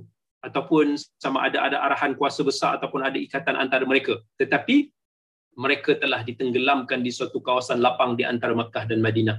Dan apabila manusia menyaksikan keadaan itu datanglah golongan abdal yang mana golongan orang saleh daripada Syam dan golongan yang baik daripada Iraq. Dan mereka ini membai'ah di antara rukun dan maqam. Dan setelah itu munculnya lelaki dari Quraisy bersama kabilahnya Bani Kalb. Lalu dia menghantar satu pasukan untuk menyerang pasukan Mahdi. Namun mereka telah tewas Nabi SAW bagi tahu rugilah rugilah sesiapa yang tidak menyaksikan pembahagian harta dan mentadbir urusan manusia dengan sunnah Nabi mereka serta menyebarkan Islam di segenap pelosok bumi dan Imam Mahdi itu berkuasa selama tujuh tahun kemudian dia akan diwaf, dia akan wafat dan disalatkan oleh kaum muslimin. Hadis ini diriwayatkan oleh Al-Imam Abi Dawud dan dinilai sahih oleh uh, Ibn Hibban dan juga Al-Hakim. Uh, dinilai hasan oleh Al-Imam Ibn Qayyim. Uh, Al-Haythami juga mengatakan perawinya daif namun hadis ini telah dinilai daif oleh Al-Imam Al-Albani. Kemudian antara hadis yang diriwayatkan tentang uh, Al-Imam Mahdi lagi uh, akan berlaku banjir besar yang akan memusnahkan Syam sebelum kedatangan Mahdi. Ali radhiyallahu anhu dia pernah kata akan terjadi satu fitnah yang akan menapis manusia sebagaimana emas ditapis daripada bahan galian. Maka janganlah kamu mencerca penduduk Syam tetapi cercalah golongan zalim daripada kalangan mereka. Sesungguhnya di sana terdapat golongan apa iaitu golongan saleh dan Allah akan menurunkan kepada mereka hujan daripada langit lalu menenggelamkan mereka sehingga jika hanya serigala yang memerangi mereka nescaya serigala itu akan menang kemudian Allah akan mengutuskan seorang lelaki daripada keturunan Nabi sallallahu alaihi wasallam bersama dengan sepasukan yang sedikit jumlahnya jika sedikit sekurang-kurangnya 12000 orang ataupun jika ramai tidak melebihi 15000 orang lawanan mereka adalah amit amit iaitu hancur hancur mereka berada di bawah tiga panji yang ditentang oleh kumpulan yang membawa tujuh panji. Kesemua pemegang panji tersebut tamak dalam merebut kekuasaan. Mereka diperangi dan dikalahkan sehingga munculnya Al-Hashimi iaitu Al-Imam Mahdi dan Allah mengembalikan kesatuan dan limpahan nikmat kepada mereka. Mereka akan kekal dalam keadaan penyatuan dan nikmat itu sehingga munculnya Dajjal. Hadis ini adalah hadis Al-Hakim yang dinilai sahih oleh al-Imam Az-Zahabi rahmatullahi alaih. Dan kalau kita tengok kepada hadis-hadis tentang al-Imam Mahdi, secara overallnya kita akan melihat bahawa hadis berkaitan dengan Mahdi adalah hadis yang mutawatir. Tetapi sebagaimana yang telah disebutkan oleh Asy-Syaukani dan Al-Imam Ibn Qayyim rahmatullahi alaih, kita kena teliti ada yang sahih, ada yang hasan, ada juga dhaif dan ada juga yang palsu. Dan uh, Syekh uh, Abdul Muhsin Abbad, uh, muhaddis di Madinah Al-Munawwarah, Uh, dia pernah menganalisis hadis-hadis berkaitan dengan Mahdi yang mana beliau mendapati ada 26 sahabat yang meriwayatkan daripada lebih kurang 36 sumber kitab hadis yang mana beliau berikan nama uh, tulisan beliau ni sebagai aqidah ahli sunnah wal athar fil mahdi al muntazar uh, actually sebenarnya kalau kita nak tengok ramai dah para ulama yang telah menghimpunkan hadis-hadis berkaitan dengan Imam Mahdi. Ada Abu Bakar bin Abi Khaythamah, Abu Nuaim juga. Kemudian telah diringkas oleh Imam Suyuti dengan tambahan dan telah diterbitkan bersama kitab beliau Al-Hawi lil Fatawi. Kemudian Al-Imam Ibn Kathir sendiri, Ibn Hajar Al-Makki, uh, penulis Kanzul Ummal Muttaqil Hindi dan ramai lagi ulama sebenarnya dah, dah himpunkan dah tulis uh, uh, kitab ataupun had, mengumpulkan hadis-hadis berkaitan dengan Imam Mahdi. Jadi kalau kita tengok uh, perbahasan tentang Imam Mahdi ah, sebenarnya dia adalah perbahasan yang merangkumi melangkaui daripada akidah ahli sunnah wal jamaah sendiri. Kita akan tengok di sisi kelompok Syiah Imamiyah. Ah, bagi mereka Imam Mahdi itu adalah imam terakhir, imam yang ke-12 iaitu mereka percaya bahawa Muhammad bin Hasan Al-Askari yang daripada keturunan Hussein. Kalau kita tengok ada sebahagian riwayat yang kita kata sebahagian ulama sahihkan tu dia datang daripada keturunan Hasan. Tapi bagi mereka ini, dia datang daripada keturunan Hussein. Yang dimasuk kepada Siddaq dan Samira lebih daripada 1000-1100 tahun dulu yang lepas. Masa tu umur dia 5 tahun lagi. Dan dia ni boleh hadir walaupun dalam keadaan yang gaib. Itu akidah syiah. So mereka percaya Imam Mahdi mereka itu telah muncul, telah wujud, cuma tinggal untuk nak keluar sahaja uh, pada masa yang tertentu. Tapi dia kata Imam Mahdi mereka ni boleh berinteraksi, boleh wujud. Macam mana kita tengok sebahagian daripada uh, kelompok-kelompok Sufism yang hari ini boleh kata Nabi boleh hadir lagi, boleh jumpa lagi dan secara yaqazah dan sebagainya. Dan uh, mereka juga berhadapan begitu pada Imam Mahdi mereka. Dan di sana ada juga mereka yang anti, yang menolak kewujudan uh, Imam Mahdi ini yang mana sebahagian mereka ini dinisbahkan kepada ahli sunnah wal jamaah tapi mereka menolak hadis-hadis al-Imam Mahdi. Maka Syekh Abdul Muhsin Abbad dia telah mengarang satu kitab yang menolak uh, pandangan ini dia, dia dalam kitab dia Ar-Raddu ala man kadzaba bil hadits sahiha al-waridah fil Mahdi. Uh, bantahan kepada orang yang uh, yang mendustakan hadis-hadis yang sahih berkaitan dengan Imam Mahdi. Ada lagi Syekh misalnya Syekh Hamud At-Tuwaijiri dia pun ada kitab Al-Ihtijaj bil Athar ala man ankar al-Mahdi al-Muntadhar ah, yang mana dia pun kritik juga kumpulan-kumpulan ini. Dan di sana ada pula puak-puak yang disebut oleh saudara Amin itu sendiri tadi. Ada puak-puak yang claim mereka ini sebagai Imam Mahdi ataupun followers mereka yang mengangkat ataupun claim dia punya pak guru itu sebagai Imam Mahdi. Ah, daripada zaman dulu lagi kita tengok kan? Khalifah ada khalifah yang digelar sebagai khalifatul mahdi. Uh, mungkin daripada sudut tafaul untuk nak jadi pemimpin yang uh, yang dipandu oleh kebenaran. Dia dah jadi macam segelaran kepada khalifah. Khalifah mahdi daripada dinasti abbasiyah. Dan ada juga golongan ataupun manusia yang perosak dan kufur pula tu tetapi mendakwa diri dia sebagai imam mahdi Ah, contohnya kita tengok Ubaidullah bin Maimun Al-Qaddah yang uh, wafat pada tahun 322 Hijrah. Atuknya Yahudi tetapi dia dakwa diri dia sebagai keturunan Nabi. Uh, dan daripada beliau inilah ataupun keturunan beliau inilah akhirnya tersebar ajaran batiniyah dan juga rafidah karamitah yang kemudiannya telah ditumpaskan oleh uh, Salahuddin Al-Ayyubi. Uh, tadi pun ada saudara Amin ada sebut misalnya Muhammad bin Tumar uh, seorang um, manusia yang hidup pada kurun ke-6 yang zalim uh, dan kazab pendusta pun lagi dan dia pun klaim diri dia sebagai Imam Mahdi. Macam-macam grup sebenarnya yang klaim mereka ini ada Imam Mahdi versi mereka sendiri. Dulu pun ada satu grup dakwa Muhammad bin Hanafiyah pada zaman Abdul Malik bin Marwan zaman dinasti Bani Umayyah dulu kan ataupun zaman Yazid bin Muawiyah. Dia dia dia, dia claim grup tu kata dia ni sebagai Al-Imam Mahdi yang hidup di pergunungan Ridwa yang dikelilingi mata air dan madu bersama 40 sahabatnya hidup mana mereka ini sekarang ghaib tetapi mereka akan kembali. So macam-macam kita tengok grup yang eh, sebab tu kita kata persoalan Imam Mahdi ni adalah persoalan yang sensitif. Ha, kita tak boleh sembrono nak main klaim dini Mahdi dan sebagainya. Dan ini juga telah saya saya sampaikan dan saya bagi tahu kepada sahabat-sahabat uh, supaya kita jangan tergesa-gesa dalam bab ni. Uh, Imam Mahdi bila dan dari mana dia akan dia akan keluar. Dalam hadis menyebut bahawa Imam Mahdi ini dia akan keluar daripada kawasan timur. Dan ada dalam uh, dalam sebuah hadis uh, nanti kita akan kita akan perincikan hadis ini iaitu akan satu hadis yang menceritakan tentang akan berlakunya perbalahan antara tiga putera khalifah, tiga pewaris takhta raja ni, tiga pewaris putera khalifah. Thumma la yasiru ila wahidin minhum tetapi mereka ini tak ada seorang pun yang akan dapat takhta tu. Ah, kemudian akan dibangkit akan terbitnya tatlu ar-rayat sud min qibalil masyriq akan akan datangnya terbitnya satu panji hitam daripada arah timur ah, fayaqtulunakum qatlan lam yuqtalhu qaum yang mana akan berlaku satu peperangan dahsyat yang mana tidak berlaku sebelum ini kemudian perawi hadis ni Tauban dia kata aku teringat sesuatu yang mana sebelum ni aku aku terlupa. Kemudian dalam hadis tersebut fa idza raaitumuhu fabayi'uhu walau habwan 'ala thalj.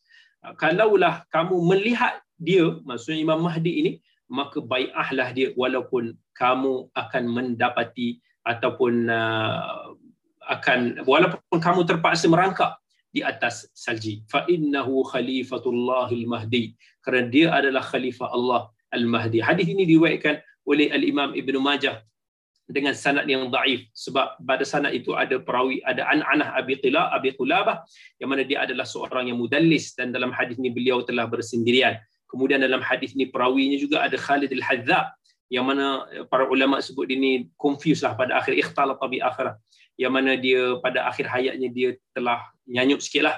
Uh, kemudian riwayat tentang terpaksa merangkak atas salji ini juga ada diriwayatkan uh, uh, Ibnu Majah pun ada lagi.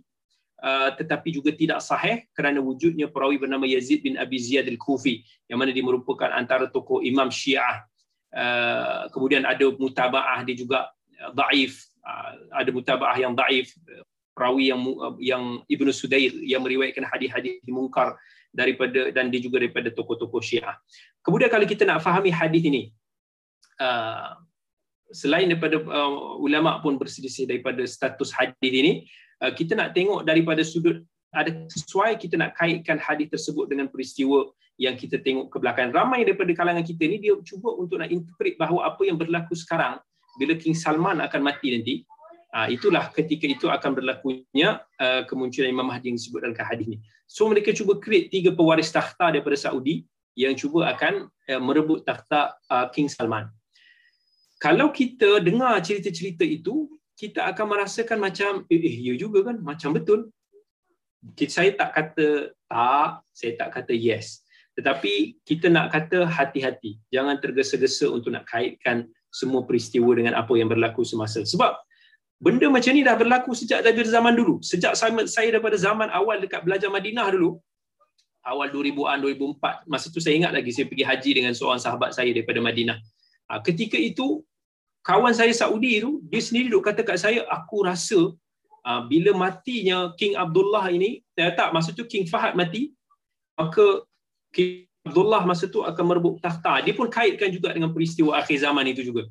Uh, so dia cuba kaitkan lah. King Abdullah pun tengah berbalah dengan pewaris takhta dia yang lain. Kemudian bila King Abdullah dah naik dah tukar raja, keluar lagi isu tu. Yang terbaru ni keluar lagi orang dah cuba untuk nak nak takwilkan. Kalau lah King Salman nanti uh, mungkin uh, Muhammad bin Salman kemudian dia punya apa nama pakcik dia yang mana akan berebut dengan dia itu dia cuba kaitkan dengan hadis ni. Kita beriman dengan nas hadis Nabi. Yang mana peristiwa ini pasti akan berlaku kita tak tahu pada sama ada pada zaman kita ataupun pada zaman cucu cicit kita kita tak tahu. Tetapi cumanya kita tak mau kita jangan tergesa-gesa untuk nak terus tempelkan peristiwa itu dengan hadis hadis ni. Kita ada rasa suspicious kita ada rasa macam takut-takut berdebar-debar itu lain perasaan peribadi. Tetapi jangan kita terus uh, takwil kita terus untuk nak kaitkan. Sebab uh, kita selalu selalu wujud pentafsiran yang dikaitkan dengan apa yang berlaku di tempat kita ataupun pada zaman kita secara khusus. Kerana itu wujud pelbagai peristiwa berlainan yang seakan sama tetapi cuba dikaitkan dengan satu-satu hadis tapi bila peristiwa itu dah berlalu ah akhirnya kita kena tukar teori. Bahkan dalam hadis tersebut berlaku pelbagai pentafsiran ulama uh, tentang maksud kanz uh, yang ada dalam hadis itu juga. Macam itu juga uh, tak ada apa yang dapat pastikan siapakah yang dimaksudkan oleh uh, dalam hadis itu dengan tiga putera khalifah dan siapa khalifah itu sendiri. Adakah di King Salman ataupun siapa. Kita tak boleh terus untuk nak tempelkan pada fulan dan fulan. Belum lagi ditambah dengan pelbagai perbahasan uh, tentang keabsahan ataupun status hadis yang berkaitan dengan rayatus sud ataupun panji hitam yang telah dispesifik dengan Panji hitam pun dah macam-macam orang cuba nak takwil kan. Walaupun riwayat tersebut tak sahih. Tapi orang nak kait dengan ni pergi kait dengan dulu Al-Qaeda. Lepas tu pergi kait dengan ISIS. Lepas tu akan waj- macam-macam. Daripada zaman bukan kita ni. Daripada zaman khilafah dinasti uh, Umayyah dulu pun. Abbasiyah dulu pun. Dah wujudnya cerita-cerita tentang panji hitam. So bertenang. Uh, orang Arab kata ruwai dan ruwai dan. Orang putih kata chill out. Jangan tergesa-gesa untuk kita nak nak nak nak nak nak tempel ni Imam Mahdi ni siapa ini ni, ni yang dimaksudkan dalam hadis wallahu alam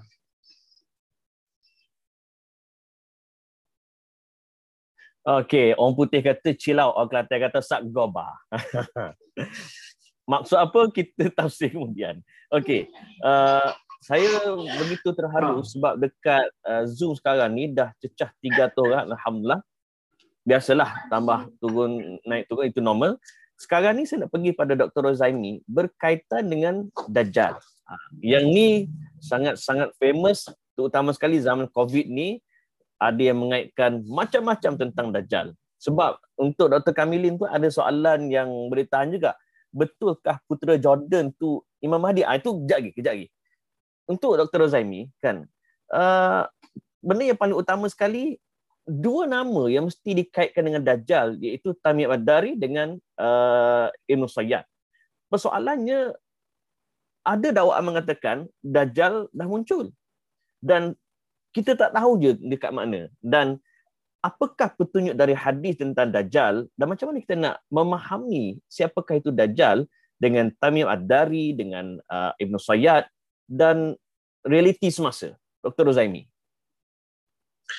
Okey, bismillahirrahmanirrahim. Berkaitan dengan Dajjal. Nabi saw ketika mana membacakan kepada kita hadis-hadis berkaitan dengan Dajjal, Nabi menyebutkan tentang sifat-sifatnya yang sangat spesifik. Maksudnya Nabi saw menjelaskan ah, matanya sebelah buta dan sebelah cacat. Nabi saw menyebutkan tentang kulitnya yang kemerah-merahan. Nabi sallallahu alaihi wasallam menyebutkan tentang kakinya yang agak sedikit kengkang. Nabi sallallahu alaihi wasallam menyebutkan badannya besar. Nabi sallallahu alaihi wasallam menyebutkan tentang dahinya yang agak luas. Maka ini semua adalah petunjuk bahawasanya dajjal ini bukanlah satu Uh, simbol ataupun simbolik kepada uh, metafora makna-makna yang uh, umum. Contohnya ada sebahagian daripada kita yang mentakwilkan seolah-olah dajjal ni dia kata bukan manusia. Sebaliknya dajjal ini adalah uh, kita panggil sebagai tamadun barat. Mata satu tu bukan literal dia kata. Mata, Mata satu, satu tu kerana barat ni melihat kepada um, dunia semata-mata tidak melihat kepada akhirat. Ada juga yang kata Dajjal ni media barat yang mana dia dah masuk ke dalam rumah-rumah orang Islam. Yang mana ramai orang Islam yang terberdaya dengan media barat. Tapi kalau kita tengok dalam hadis, ya, kalau kita tengok dalam hadis Nabi sallallahu alaihi wasallam menceritakan dengan jelas tentang sifat-sifat yang tak mungkin kita kata dajjal ni bukan manusia. Dia adalah manusia yang mempunyai mata, yang mempunyai telinga, yang mempunyai sifat manusia yang ada pada dia. Cuma dia punya jasad tu ada sedikit kecacatan yang dia sendiri tak mampu untuk buang dan hilangkan.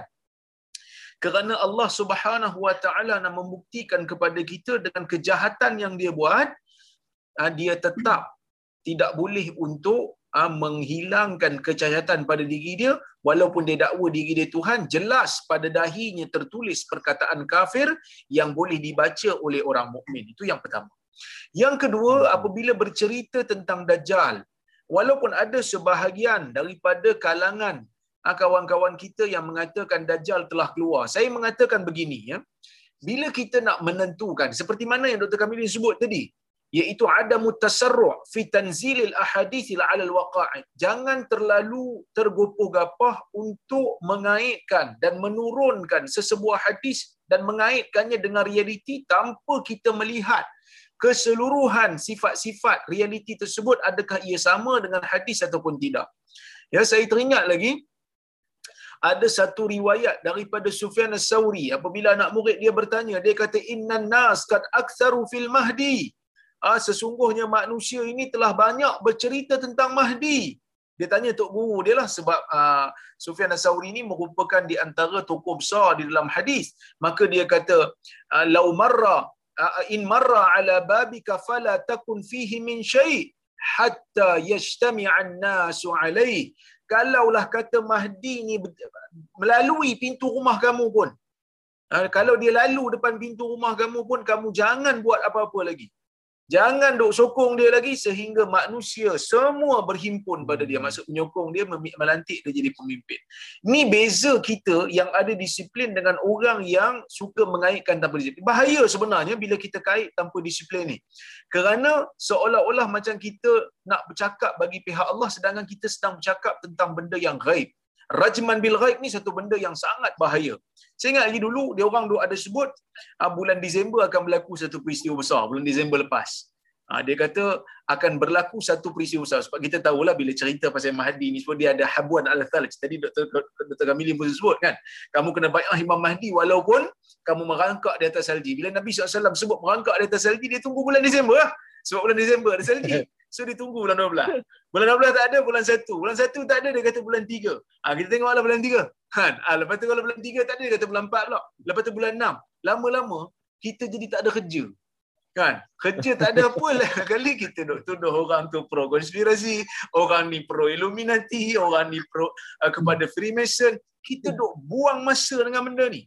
Ha, kita duk buang masa dengan benda-benda yang kita belum tahu dan belum pasti. Jadi itu yang kedua. Yang ketiga, bila kita kata tentang Dajjal, kita kena bezakan di antara eh, tuan-tuan dan puan-puan rahmati Allah sekalian, kita kena bezakan di antara waktu adakah Dajjal ada sekarang ataupun Dajjal telah keluar. Itu ada dua beza. Dua benda yang berbeza. Wujuduhu wa waqtuhu rihi berbeza waktu dia adakah dia muncul adakah dia telah wujud pada zaman ni kalau kita tengok pada hadis Tamim Ad-Dari tadi memang uh, kalau kita tengok dalam hadis Tamim Ad-Dari ataupun dia lebih dikenali dengan hadis uh, Jassasah di dalam sahih Muslim hadis yang panjang daripada Fatimah bintu Qais yang mana dia bercerita Nabi sallallahu alaihi wasallam bercerita kepada para sahabat di atas mimbar Nabi bertanya, Nabi himpunkan para sahabat, kemudian sebelum Nabi cakap, Nabi senyum dulu. Nabi sallallahu alaihi wasallam akhirnya bercerita kepada para sahabat tentang Tamim Ad-Dari. Nabi kata Tamim Ad-Dari ni asalnya Nasrani, kemudian dia masuk Islam dan dia berbaiah dengan aku. Kemudian ah, dia bercerita tentang aku, pengalaman dia bersama dengan 30 orang ah, sahabat-sahabat dia pada satu ketika mengembara di laut. Belayar di laut, tiba-tiba sebulan mereka dimainkan oleh ombak. Ombak deras sangat, sebulan berada di, di tengah laut, tiba-tiba terdampar di sebuah pulau, mereka ambil sampan daripada kapal besar mereka, pergi ke pulau tersebut, tiba-tiba dekat-dekat pulau tu nampak satu-satu binatang. Satu binatang yang berbulu lebat. Sehingga Tamim kata kami tak tahu mana satu kubul, mana satu dubur. Mana satu depan, mana hmm. satu belakang kami tak tahu. Sebab banyak sangat bulu kat badan dia, sehingga kan bila Tamim Adari dan kawan-kawan dia rasa takut. Dengan binatang tu takut dia ni adalah syaitan. Sehingga kan binatang ni kata aku adalah jassasah. Ha, semua para ulama kata jassasah ni apa dia? Ada yang kata jassasah ni kerana dia diambil perkataan, daripada perkataan jasus jasus ni mata-mata. Ha, kenapa dipanggil mata-mata? Kerana dia adalah mata-mata kepada Dajjal. Dia yang mencari khabar daripada orang ada uh, khabar dunia dan bagi tahu kepada Dajjal. Lepas tu dia bagi tahu kepada Tamim yang mana dekat dalam biara tu, ha, dia dekat dekat pulau tu ada satu uh, macam istana lah, macam singgah sana. Dia kata dalam tu ada seorang lelaki. Dia nak jumpa kamu. Dia kata. Dia nak jumpa kamu. So, dia orang ni pun pergi. Mula-mula dia orang takut lah dengan binatang tapi dia orang pergilah. Pergi, dia tengok, kata Tamim Ad-Dari, kami tak pernah tengok manusia badan besar. Badan dia besar. Dan dia diikat sehinggalah apabila uh, mereka bertemu dan berdialog. Uh, Dajjal tanya macam-macam benda lah. Dajjal tanya uh, benda, lelaki itu adalah Dajjal lah. Lelaki itu adalah Dajjal. Dajjal tanya tentang uh, Tasik Tabari kan? Tasik, Tasik Tabari ni masih ada air ke? Uh, dia orang kata ada. Tasik Tabari ni dekat hari ni dekat Israel lah kan? dekat bawah jajahan Israel. Uh, dia kata nanti akan tak ada air tu. Kemudian ditanya pasal Nakhl Baisan yang berada di Syam. Ah, kebun Baisan, kebun tamar di Baisan yang di kawasan Syam. Ah, ada buah tak? So ditanya tanya tanya, kemudian ditanya tentang Nabi Muhammad sallallahu alaihi wasallam. Kemudian bila dah tahu dia tanya kepada Tamim ni bila Tamim kata uh, apa ni nabi nabi tersebut telah keluar daripada tanah Arab kan jadi Dajjal kata adapun aku adalah Dajjal akulah Dajjal dia kata So Tamim ni cerita kepada Nabi sallallahu alaihi wasallam dan Nabi membenarkan. Cuma hadis ni dia macam pelik sikit. Sebab biasanya sahabat riwayat daripada Nabi. Kes ni Nabi riwayat daripada Tamim. Nabi riwayat kisah Tamim dekat dekat sahabat yang lain. Ini satu sebab tu orang kata ini satu keistimewaan. Walaupun ada sebahagian ulama yang cuba untuk menolak kisah jasasah ni tetapi ia adalah sahih Muslim. Kalau kita nak tengok kritikan ulama adalah bahkan Syekh Musaimin pun masa dia cerita pasal hadis jasasah ni dalam kuliah dia dia nak sebut dia kata aku pun ada something pada hadis ni macam pelik sikit hadis ni tapi majoriti ulama menerima hadis ni sebagai hadis yang sahih kerana dia ada dalam sahih Muslim Ini menunjukkan bahawa sebenarnya Dajjal tu telah ada. Dajjal tu dah ada, cuma dia belum keluar. Kalau kita tengok kepada hadis, satu lagi hadis berkenaan dengan Ibn Sayyad. Ibn Sayyad, ulama berbeza pendapat tentang namanya. Ada yang kata nama dia Safi. Ada yang kata nama dia Abdullah. Dia ni waktu Nabi wasallam sampai dekat Madinah dia masih kecil. Tapi lama-lama bila dia besar, dia buat kerja-kerja kahin. Dia buat kerja-kerja tok bomo. Sehingga kan Nabi wasallam pergi test dia. Ha, Nabi Nabi wasallam test dia. Nabi kata aku ada simpan satu perkataan dalam jiwa aku. Kau cuba teka. Kan? Kau cuba teka. Dia pun teka dia kata duh. Dia kata duh. Nabi sallallahu alaihi wasallam menyembunyikan perkataan duhan. Maksud dia teka tu hampir-hampir nak betul. Maksudnya dia seolah-olah macam ada ada orang kata apa ada ilmu sihir. Sebab itu sebahagian sahabat sumpah macam Umar mereka bersumpah Jabir mereka bersumpah mengatakan Ibn Sayyad adalah dajjal. Dan Nabi sallallahu alaihi wasallam tidak menafikan dan tidak membantah. Kerana pada peringkat awal Nabi sallallahu alaihi wasallam seolah-olah tidak diberikan tidak diberikan wahyu adakah dia dajjal ataupun tidak. Tetapi ulama tidak ada perbezaan pandangan mengatakan Ibn Sayyad ni adalah sebahagian daripada dajjal. In, innahu dajjalu minad dajjal. Sebab dajjal ni ada ramai. Bahkan Nabi SAW dalam sebuah hadis Nabi kata, dajjal sebelum dajjal besar keluar, ada 30 dajjal akan keluar. 30 dajjal kecil akan keluar, batu baru keluar dajjal yang besar. Jadi nak katanya banyak dajjal-dajjal ni. Cuma uh, mereka berbeza pendapat. Adakah Ibn Sayyad itu dajjal yang besar ataupun tidak? Bahkan kalau kita tengok dalam Sahih Muslim, ketika mana dialog di antara Ibn Sayyad dengan uh, Abu Sa'id Al-Khudri lagi hebat. Kan? Orang semua tak nak kawan dengan Ibn Sayyad. Takut. Sebab takut dajjal tu. Eh. Kan? Sehingga kan Ibn Sayyad kata aku sedih. Dia kata kat Abu Sa'id aku sedih. Semua orang tak nak kawan dengan aku. Dia pun kata aku, dia pun ingat aku dajjal. Jadi dia kata kepada Abu Sa'id. Ah, dia kata kepada Abu Sa'id. Bukankah Nabi sallallahu alaihi wasallam mengatakan dajjal itu kafir? Aku muslim. Sebab Ibn Sayyad ni akhirnya masuk Islam. Aku ya. muslim dia kata. Nabi sallallahu alaihi wasallam kata dajjal ni aqim. Ha, dajjal ni tak ada anak. Aqim. Mandul. Aku ada anak. Sebab anak Ibn Sayyad ni nama Umar. Besar lagi. Umarah ni min sadati tabi'in dia. Di, di antara tokoh tabi'in. Bahkan dikatakan min minat thiqat. Cuma hadis dia tak banyak. Di kalangan perawi-perawi yang siqat, perawi-perawi yang dipercayai, jago-jago hadis.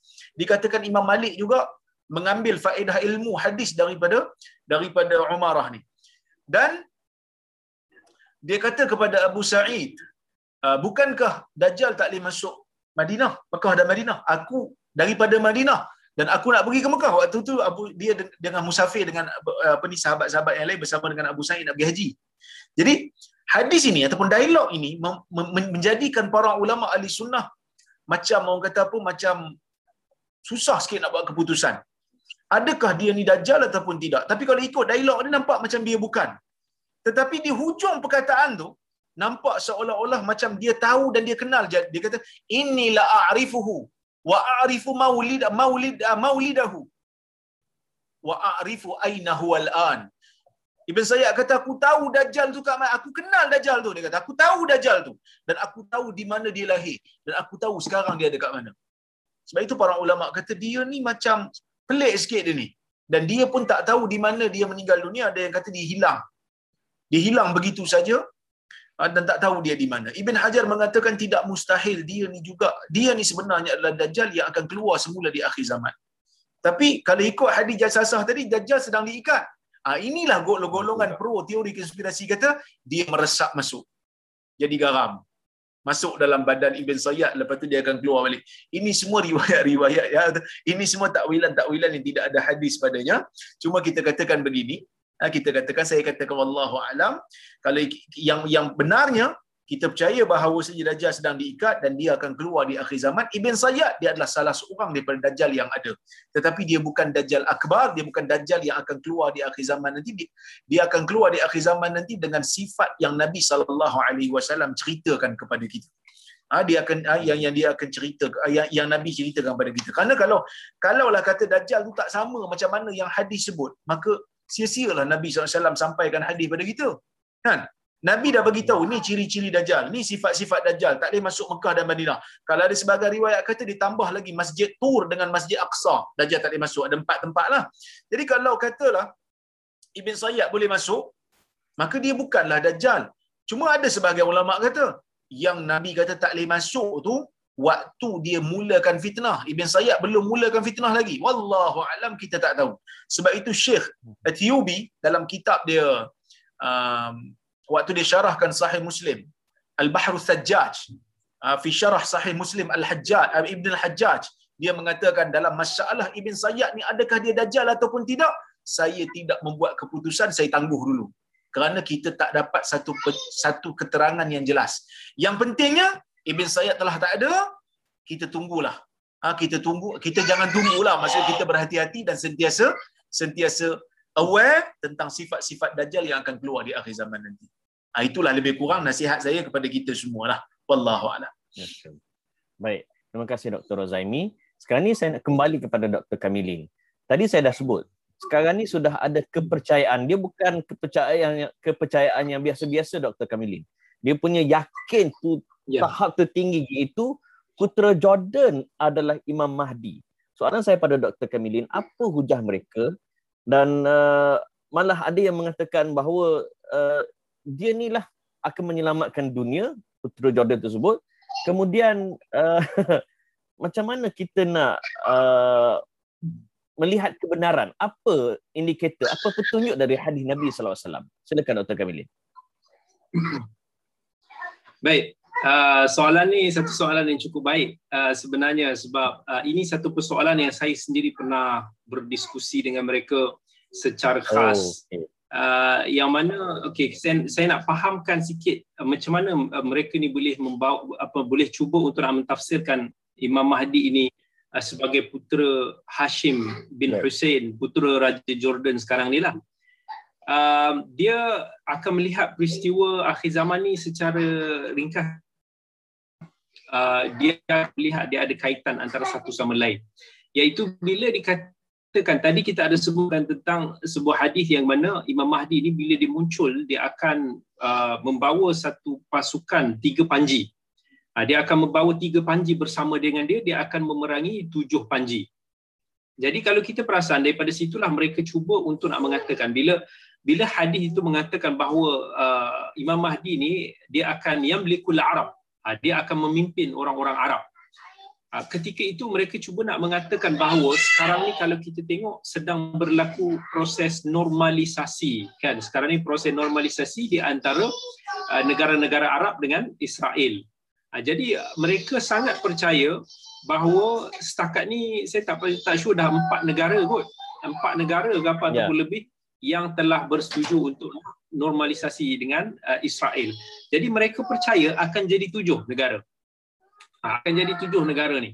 Jadi tujuh negara ini kemudiannya akan ditentang oleh pasukan Imam Mahdi ni iaitu tiga negeri yang mereka nak cuba tiga negara yang mereka cuba nak kaitkan sebagai pasukan Imam Mahdi. So for now uh, mereka uh, Qatar Uh, kemudian uh, lagi-lagi ketika itu dipimpin oleh Khalifah Tamimi itu kan. Jadi dianggap ini Bani Bani Tamim. Uh, yang akan kuat menentang Dajjal. Kemudian mereka tengok Turki lah sekarang ni. Uh, yang nanti akan ada kaitan dengan uh, mungkin dengan Konstantinia harga apa itu semua dan mereka menanti lagi satu negara yang mana kemungkinan besar mereka melihat itu adalah Jordan. Kemudian itulah akan mengatakan cuba mengaitkan bahawa Imam Mahdi ni akan muncul. Yang mana mestilah kalau nak muncul ni saya nak bagi faham lah. Nak bagi faham supaya uh, kita boleh faham daripada mana mereka cuba untuk nak nak takwil hadis ni. Jadi dia akan kata Imam Mahdi ni must be someone yang yang yang dikenali. Uh, dia dia tak muncul tiba-tiba begitu.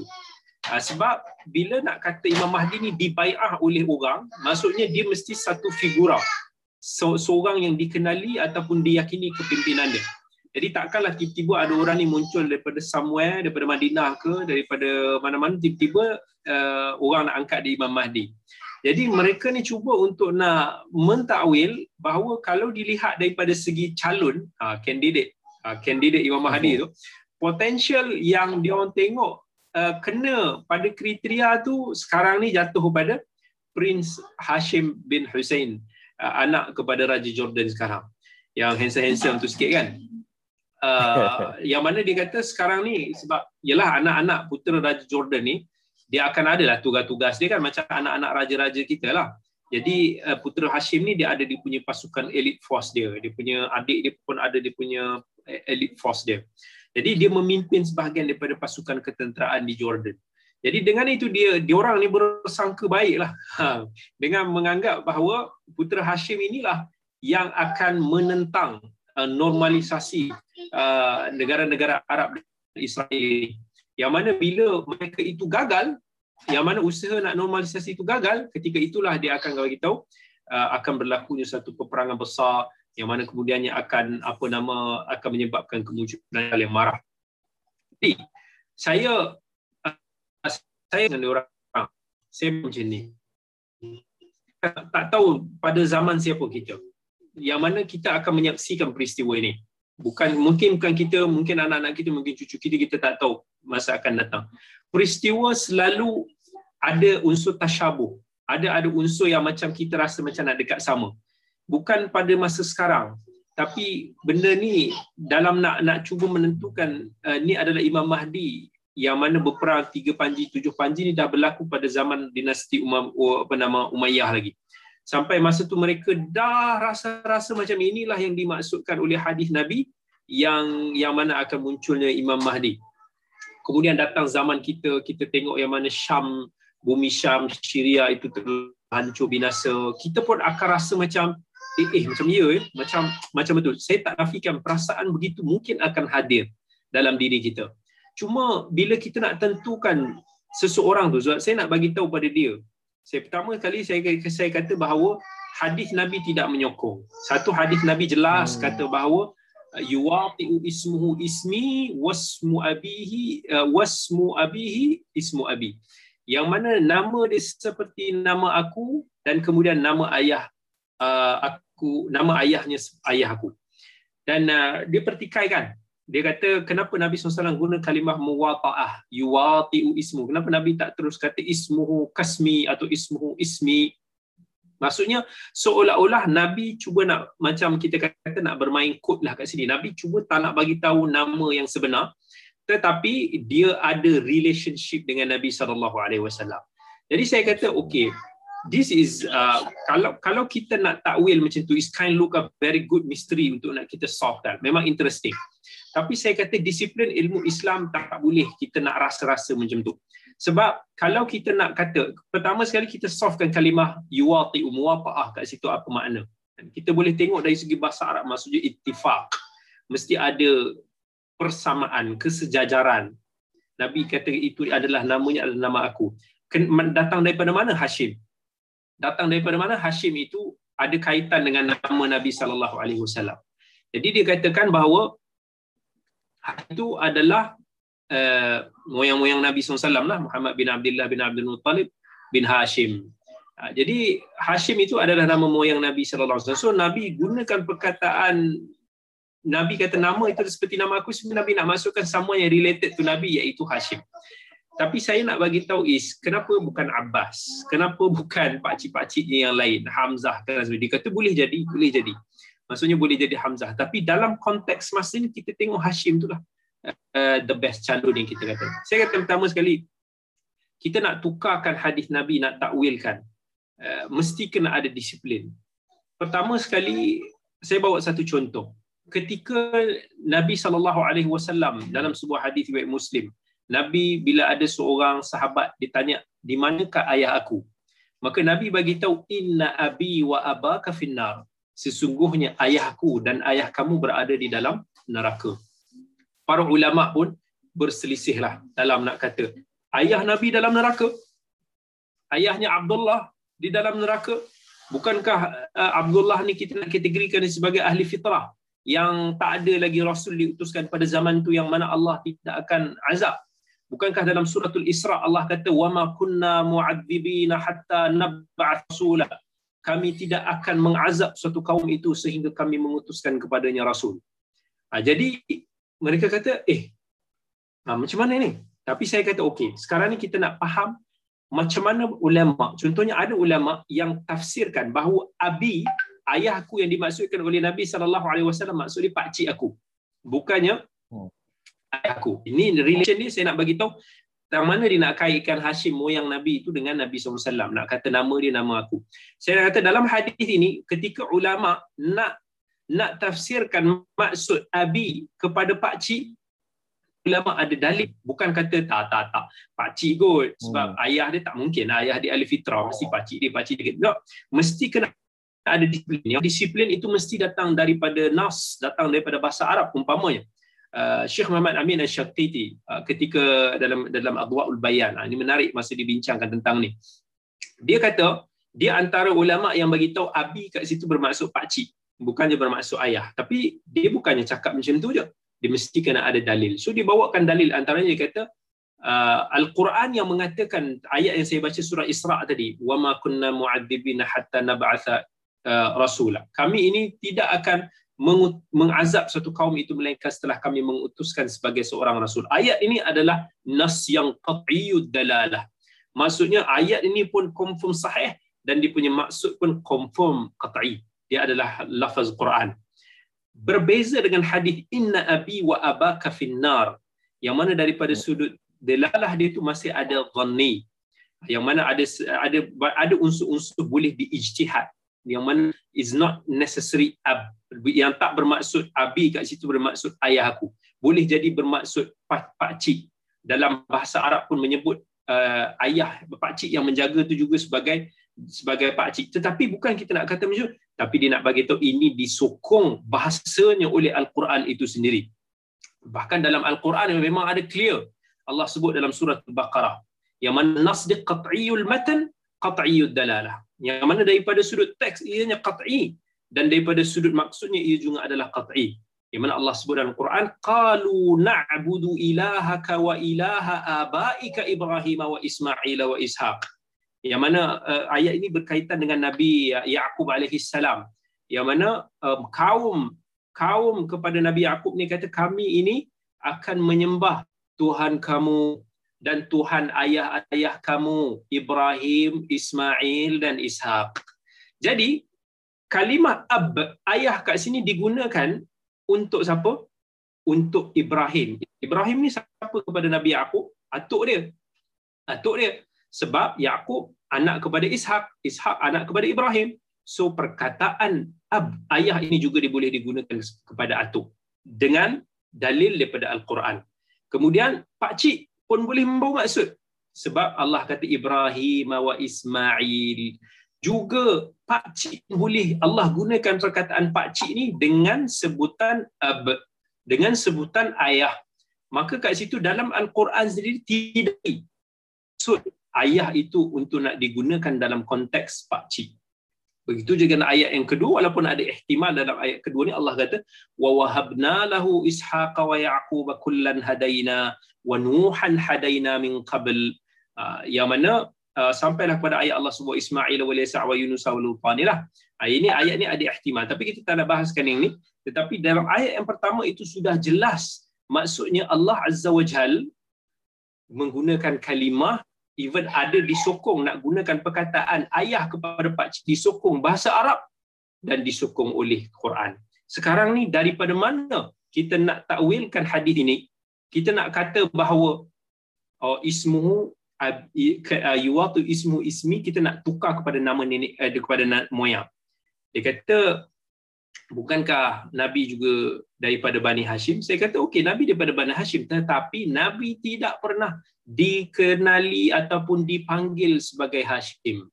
Dia memang daripada kabilah uh, klan Bani Hashim. Tetapi tidak bererti kita nak takwilkan hadis itu tanpa ada guideline kita nak tempel kepada putra Hashim sekarang. Ismu ismu abihi is, ismu abi.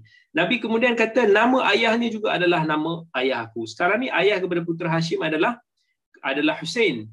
Kan macam mana kita nak nak tukarkan dia maksudnya kepada nama ayah Nabi Muhammad sallallahu alaihi wasallam iaitu Abdullah. Ha, kat situ kita tak ada disiplin uh, yang kenyataan kita dan dia agree. Dia tahu bahawa dia tak ada daripada sudut argument disiplin tak ada tapi because of the, the sangkaan perasaan itu sangat kuat ataupun emosi yang nak cuba takalluf nak kaitkan itu kuat. Jadi macam mana pun kita letak hujah tetap begitulah akhirnya. Dan benda ini memang sangka-sangkaan. Tengok yang ini dia akan kata uh, Putra Hashim itulah sebagai Imam Mahdi. Saya dengar kuliah-kuliah daripada ustaz-ustaz Indonesia sendiri pun dah kata wallahi ada seorang yang pernah telefon saya. Kemudian dia mengatakan bahawa di Madinah al-an sekarang ini sudah ada seorang lelaki yang sifatnya persis seperti Imam Mahdi yang diperkatakan di dalam hadis Nabi sallallahu alaihi wasallam. Dia, dia boleh kata begitu. Dan dia kata demi Allah sekarang ini dia hidup. Ciri-cirinya Masya Allah, akhlaknya Masya Allah, orangnya masih lagi bersembunyi. Dan kemudian dia dah ramal lah, tahun 2020 lah, tahun ni lah. Ni, ini pula dia tak kata Imam Mahdi itu dah ada dekat Madinah lah. Dah standby nak keluar lah. Yang ni rasa ciri-ciri ni ada dekat fulan. Yang ni ciri-ciri rasa ciri-cirinya ada dekat fulan. Saya bagi tahu benda ni is jangan terburuk. Benda ni ada kaitan dengan pelbagai akidah-akidah sesat yang terjadi di seluruh dunia ni.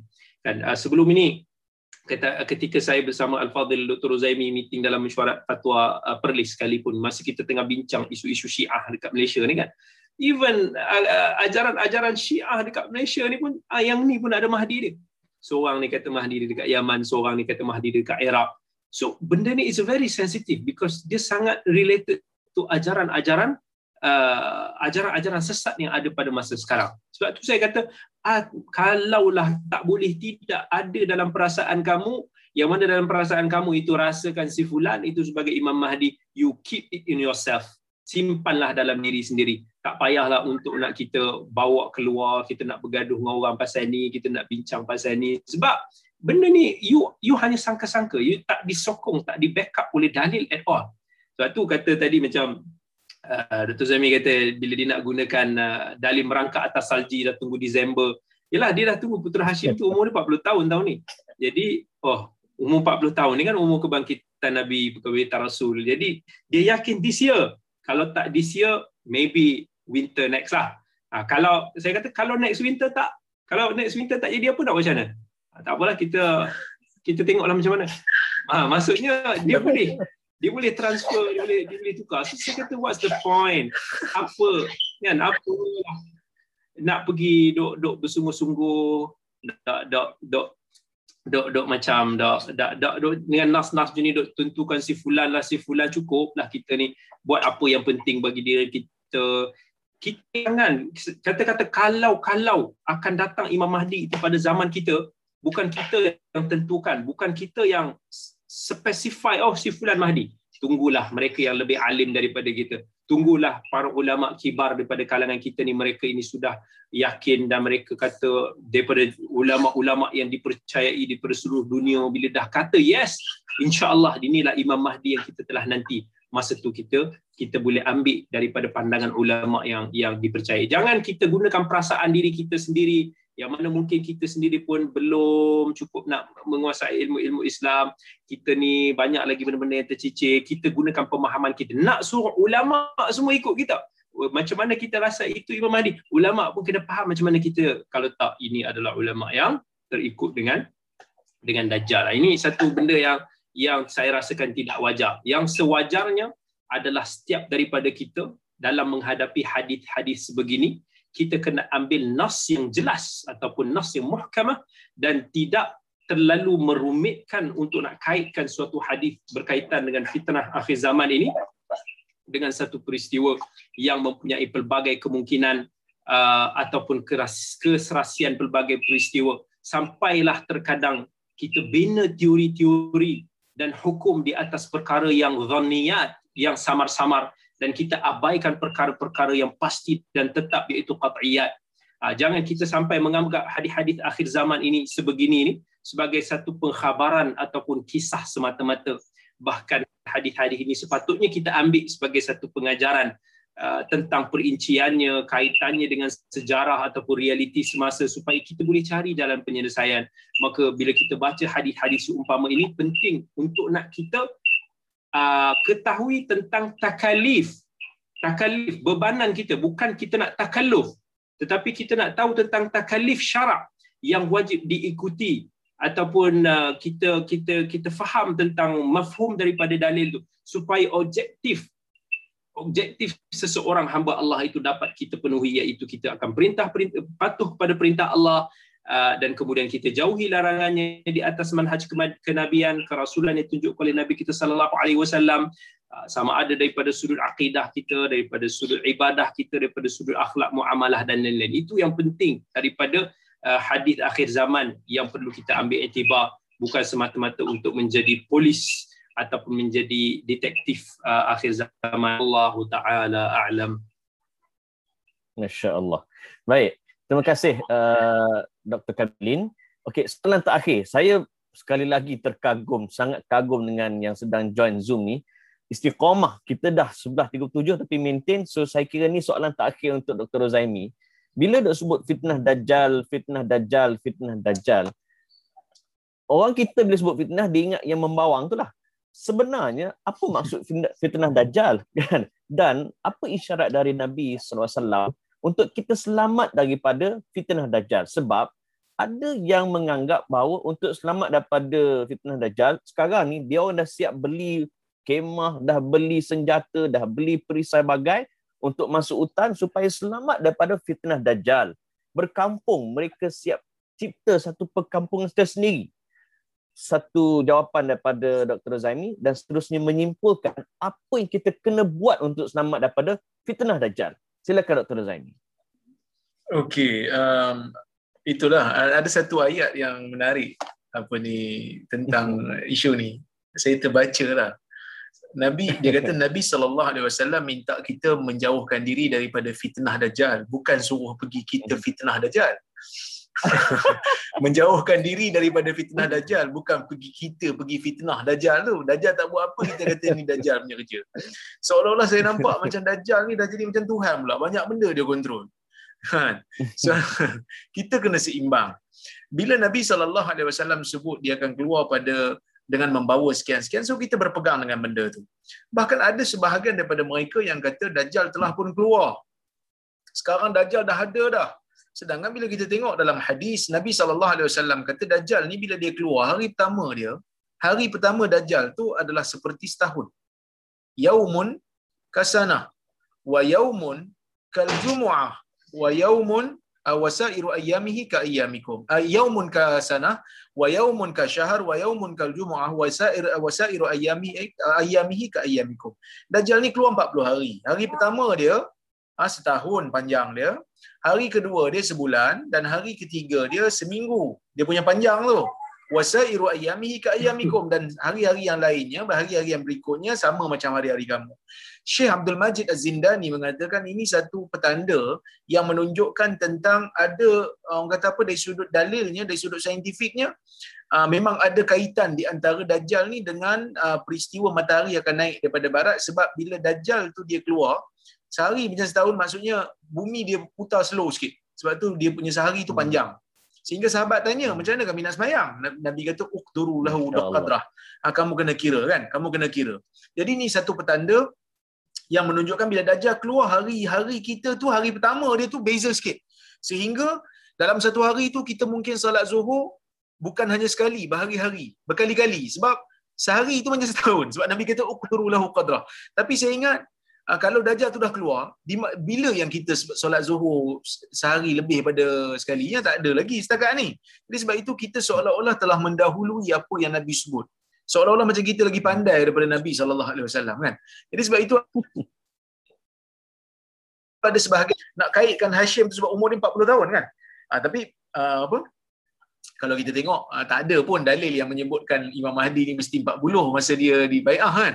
Uh, tapi dia bertunggulah. Cuma kita lupa nak tanya 40 tahun tu 40 Masihi ke 40 Hijri? Sebab kalau 40 Masihi dah 40 lebih lah uh, apa ni Hijri sebab Hijri pendek lagi kan. Hijri kurang 10 hari daripada Masihi kan. Jadi kalau 40 tahun Masihi dah tentulah dia 40 lebih dari sudut Hijrinya. Tapi tak apalah. Cuma kalau kita tengok pada hadis-hadis Nabi sallallahu alaihi wasallam cara Nabi SAW mengisyaratkan beberapa hadis uh, ataupun beberapa cara untuk kita melepaskan diri daripada fitnah dajjal. Yang pertama sekali kita kena mantapkan akidah uh, asma wa sifat.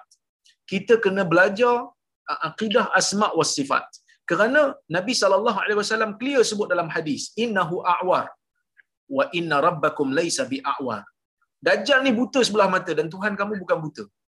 Jadi maksudnya kalau dia bawa keajaiban, dia boleh turunkan hujan dengan arahan dia, dia boleh hentikan hujan dengan arahan dia, tiba-tiba dia buta sebelah mata dan mengaku Tuhan, orang yang mempunyai akidah yang betul dia akan kata ini bukan Tuhan lah sebab dia buta sebelah mata. So memperkuatkan ilmu akidah akan menyelamatkan kita apabila nak berdepan dengan dajjal. Itu yang pertama. Yang kedua, yang keduanya adalah kita kena banyak baca tentang hadis-hadis tentang sifat-sifat dajjal supaya kita kenal dia.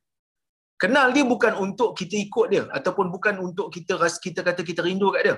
Tapi kita kena tahu ciri-ciri dia, kita kena tahu uh, gerakan-gerakan dia. Dia 40 hari dalam dunia ni dan dia masuk semua semua bandar kecuali empat bandar yang disebutkan dalam hadis tadi. Kemudian, tuan-tuan dan puan rahmati Allah sekalian, um, hadis-hadis berkaitan dengan Dajjal yang Nabi cerita kat kita ni, Nabi nak memberikan isyarat yang sangat penting iaitu berpegang dengan kebenaran, bukan berpegang dengan berapa ramai manusia yang mengikut sesuatu aliran. Kerana Dajjal ni waktu dia keluar, yang akan ikut dia 70 ribu Yahudi daripada Asbahan. Yatba'uhu sab'una alfan min Yahudi Asbahan. Maksudnya alaihim tayalisa. Mereka memakai tayat, tay, apa ni tayalisa, memakai apa selendang Yahudi tu kan. 70 ribu bukan sikit. Ramai orang ikut. Jadi Nabi wasallam nak berikan kita satu isyarat bahawasanya ramai mana pun pengikut satu-satu orang tetapi ia bukan penentu kepada kebenaran. Kebenaran ini ditentukan dengan maqala Allah wa maqala Rasul. Apa yang dikatakan oleh Allah dan apa yang dikatakan oleh Rasul. Itu yang ketiga. Yang keempat, Nabi sallallahu alaihi wasallam nak ajar kita setelah tidak adanya para anbiya, setelah berakhirnya zaman para anbiya, Nabi SAW adalah nabi yang terakhir. La nabiyya ba'di kata Nabi. Tidak ada nabi lagi selepas aku kebenaran itu bukan dihitung ataupun bukan diukur dengan perkara-perkara yang dianggap sebagai perkara ajaib. Sebab tu kalau kita dengar kuliah-kuliah ustaz yang sunnah ni, yang nak mengangkat sunnah, mereka jarang cerita pasal mimpi mereka. Mereka jarang cerita pasal kelebihan tok guru mereka boleh jalan atas air. Kelebihan tok guru dia orang boleh uh, tidur tak bangun-bangun. Dia orang tak cerita benda-benda tu. Dia orang cerita tentang apa yang Allah kata, apa yang Rasul kata.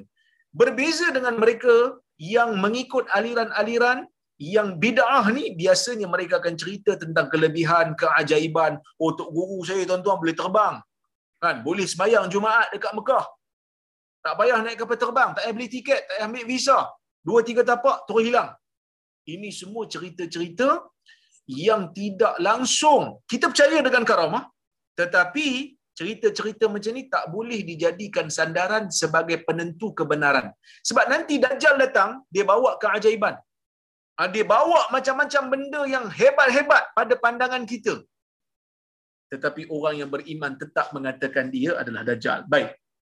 Dan Nabi SAW ajar kita untuk berlindung daripada Dajjal, iaitu berlindung dengan Allah daripada Dajjal. Nabi Nabi ajar kita tentang uh, doa sebelum bagi salam Allahumma inni a'udzubika min adzabi jahannam wa min adzabil qabr wa min syarri fitnatil masiihid dajjal wa min fitnatil mahya wal mamat Ya Allah aku berlindung dengan kamu daripada azab neraka jahanam, daripada azab kubur, daripada kejahatan bala yang dibawa oleh Masih Dajjal dan apa ni bala bencana hidup dan mati. So sebab tu saya kata waktu Nabi mendengar cerita Tamim Ad-Dari waktu Nabi SAW mendengar cerita Tamim Ad-Dari Nabi tahu, Nabi sebut pada para sahabat, ah, Nabi sebut pada para sahabat. Nabi kata pada para sahabat, "Innahu bil masyriqi ma huwa." Innahu bil masyriqi ma huwa. Atau kama qala, Nabi kata, dia berada di timur. Dia berada di timur. Mula-mula Nabi kata dia ada dekat uh, Laut Yaman. Lepas tu Nabi uh, mula-mula Nabi kata dia ada dekat Laut Syam. Lepas tu Nabi kata dia ada dekat Laut Yaman. Lepas tu Nabi kata dia ada dekat di timur. Dia ada di timur. Dan Nabi saw tak suruh pun sahabat pergi tanya dekat Tamim pulau mana eh kita nak pergi buat lawatan sambil belajar nak jumpa dajjal? No. Kerana kita tak disuruh untuk mencari. Bahkan kalau ada dalam riwayat Abu Daud Nabi kata man sami'a bid dajjal fanyal falyan anhu. Sesiapa yang mendengar dajjal telah keluar larikan diri daripada dia. Tapi kalau dia dah keluar lah kalau dia belum keluar kita tak payahlah nak pergi cari ataupun nak pergi sampai mengasingkan diri. Sedangkan dunia memerlukan orang Islam. Cuba bayangkan kalau semua orang buat perkampungan dalam hutan. Siapa nak mengajar kat universiti? Siapa nak mengajar kat sekolah? Siapa nak mengajar masyarakat yang ada kat masjid? Maka dunia akan ter- dakwah akan terhenti dan perkara ini merupakan perkara yang tidak diingini oleh Nabi sallallahu alaihi wasallam saya rasa lah. Sebab dajjal belum keluar lagi. Kalau sebab tu Nabi SAW memang ada ajar uzlah. Syekh saya cakap uh, Syaraf Al-Qudah ketika dia menghuraikan hadis berkenaan dengan uzlah ni kan dia kata uzlah ni memang ada tapi bukan untuk semua orang uzlah tidak boleh dikempen satu negara. Tiba-tiba kata uh, Tan Sri Muhyiddin kata tuan-tuan saya dah insaf saya kempen. Semua rakyat Malaysia yang beragama Islam uzlah masuk hutan semua. Nak menjaga iman. Hancur negara. Ha? Uzlah ni hanya di-apply ataupun di, di, dibuat oleh orang-orang yang lemah iman, yang tak mampu. Tapi orang yang mampu, Nabi sallallahu alaihi wasallam memberikan memberikan galakan untuk dia mengubah ha, ketika mana manusia telah telah telah rosak kita bina dengan ha, kita bina semula dengan melakukan islah. Dan Nabi sallallahu alaihi wasallam sebagai yang terakhir kita pun dah lewat ni, Nabi wasallam menyebutkan tentang Ah, bagaimana nak melepaskan diri daripada fitnah dajjal dengan kita membaca. Sebagai riwayat sebut hafal. Kalau hafal baguslah kalau baca pun okey. Iaitu 10 awal surah al-kahfi ada riwayat mengatakan 10 akhir. Kenapa surah al-kahfi? Kerana kalau kita tengok 10 yang awal Allah Subhanahu wa taala bercerita tentang kepentingan berpegang dengan wahyu yang tidak ada pemesongan padanya kemudian juga berpegang dengan tauhid dan cerita tentang pemuda-pemuda yang nak menyelamatkan diri demi nak menyelamatkan akidah mereka ketika mana berdepan dengan orang-orang yang zalim. Maka ini memberikan semangat kepada orang yang membaca dan memahaminya untuk untuk melindungkan dirinya daripada terkena fitnah dajjal. Kemudian tuan-tuan kalau kita tengok di 10 ayat yang terakhir cerita pasal neraka jahanam, cerita pasal keadaan orang kafir yang mereka menganggap mereka sedang buat benda yang baik dalam dunia sedangkan mereka Ha, sedangkan mereka ha, melakukan perkara yang merugikan mereka ada menceritakan syurga dan juga menceritakan kepentingan tauhid. Ini semua sangat-sangat berguna untuk kita larikan diri kita daripada terkena fitnah dajjal. Jadi saya rasa cukup sekadar itu. Insya-Allah jika ada kesempatan kita bertemu lagi. Terima kasih banyak. Wallahu a'lam.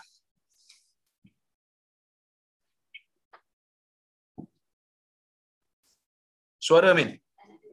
Amin, suara tak dengar.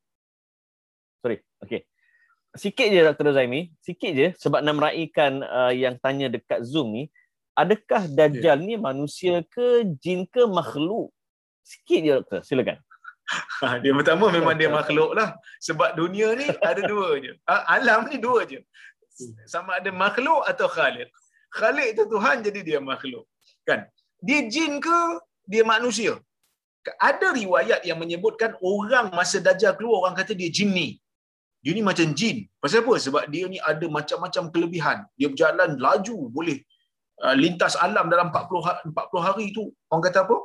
Bukan kata 40 hari lah dia punya panjang tu setahun campur dengan sebulan, campur dengan 37 hari. Ha, dia boleh cover dunia melainkan tempat-tempat yang dihalang sajalah. Maksud hebatlah dia ni sebab itu dia kata jin ni. Tapi kalau kita tengok dalam dalam hadis Tamim tu memang disebut dia adalah manusia. Sebab kalau jin orang tak nampak dia, kan? Jadi dia adalah ya. manusia yeah. di kalangan manusia yang Allah Taala berikan dia kelebihan untuk uh, sebagai uh, bencana kepada manusia-manusia yang tidak mahu berpegang dengan pimpinan wahyu dan sebagai orang kata apa cabaran dan ujian kepada orang beriman untuk teguh berpegang dengan akidah mereka Allah. Insya-Allah. Baiklah uh, Dr. Rozaimi dan juga Dr. Kamilin. Terima kasih banyak kerana sudi berkongsi ilmu pada kita semua. Dan kepada semua yang berada dalam uh, Zoom pada malam ini, jazakallah, jazakumullah khair. Dan saya tutup dengan uh, menyatakan pernah Nabi Muhammad SAW ditanya tentang kiamat, Nabi tak sebut bila, Nabi tak sebut berapa bulan, Nabi tak sebut tahun bila, Nabi tak kemukakan teori. Tapi Nabi kata, apa persiapan kamu? Jadi, saya rasa itu saja daripada saya. Jazakallah khair sekali lagi. Assalamualaikum warahmatullahi wabarakatuh. Kita jumpa di lain rancangan. Terima kasih semua. Assalamualaikum. Waalaikumsalam warahmatullahi wabarakatuh.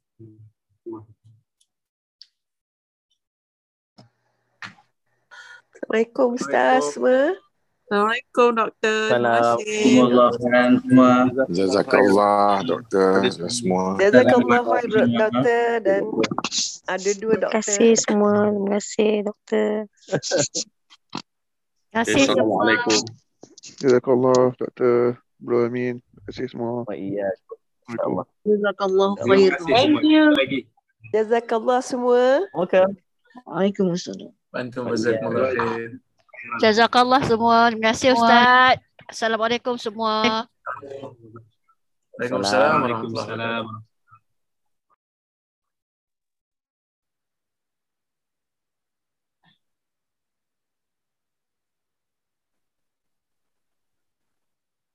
Ramai ni. Terima kasih. Assalamualaikum. Waalaikumsalam warahmatullahi Waalaikumsalam.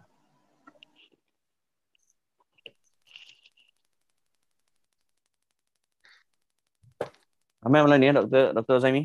200 lebih ya? Oh, ramai. Masya Allah. Kita ada Tiga tu orang. tiga, 300 kan? ya 300. 307 tadi. 37, Masya Allah. Zoom. So, Zoom, Ah, Zoom. dekat Zoom. Tak boleh buat public, kita nak jadi sarkas kat Facebook. dia masuk apa? Jazakumullah khairan katsira. Uh, Brother Bantu, Amin, Brother Rozaid. InsyaAllah. Barakallah fikum. Wa antum Ya. jazakumullah Allah khair. ibarik fiik.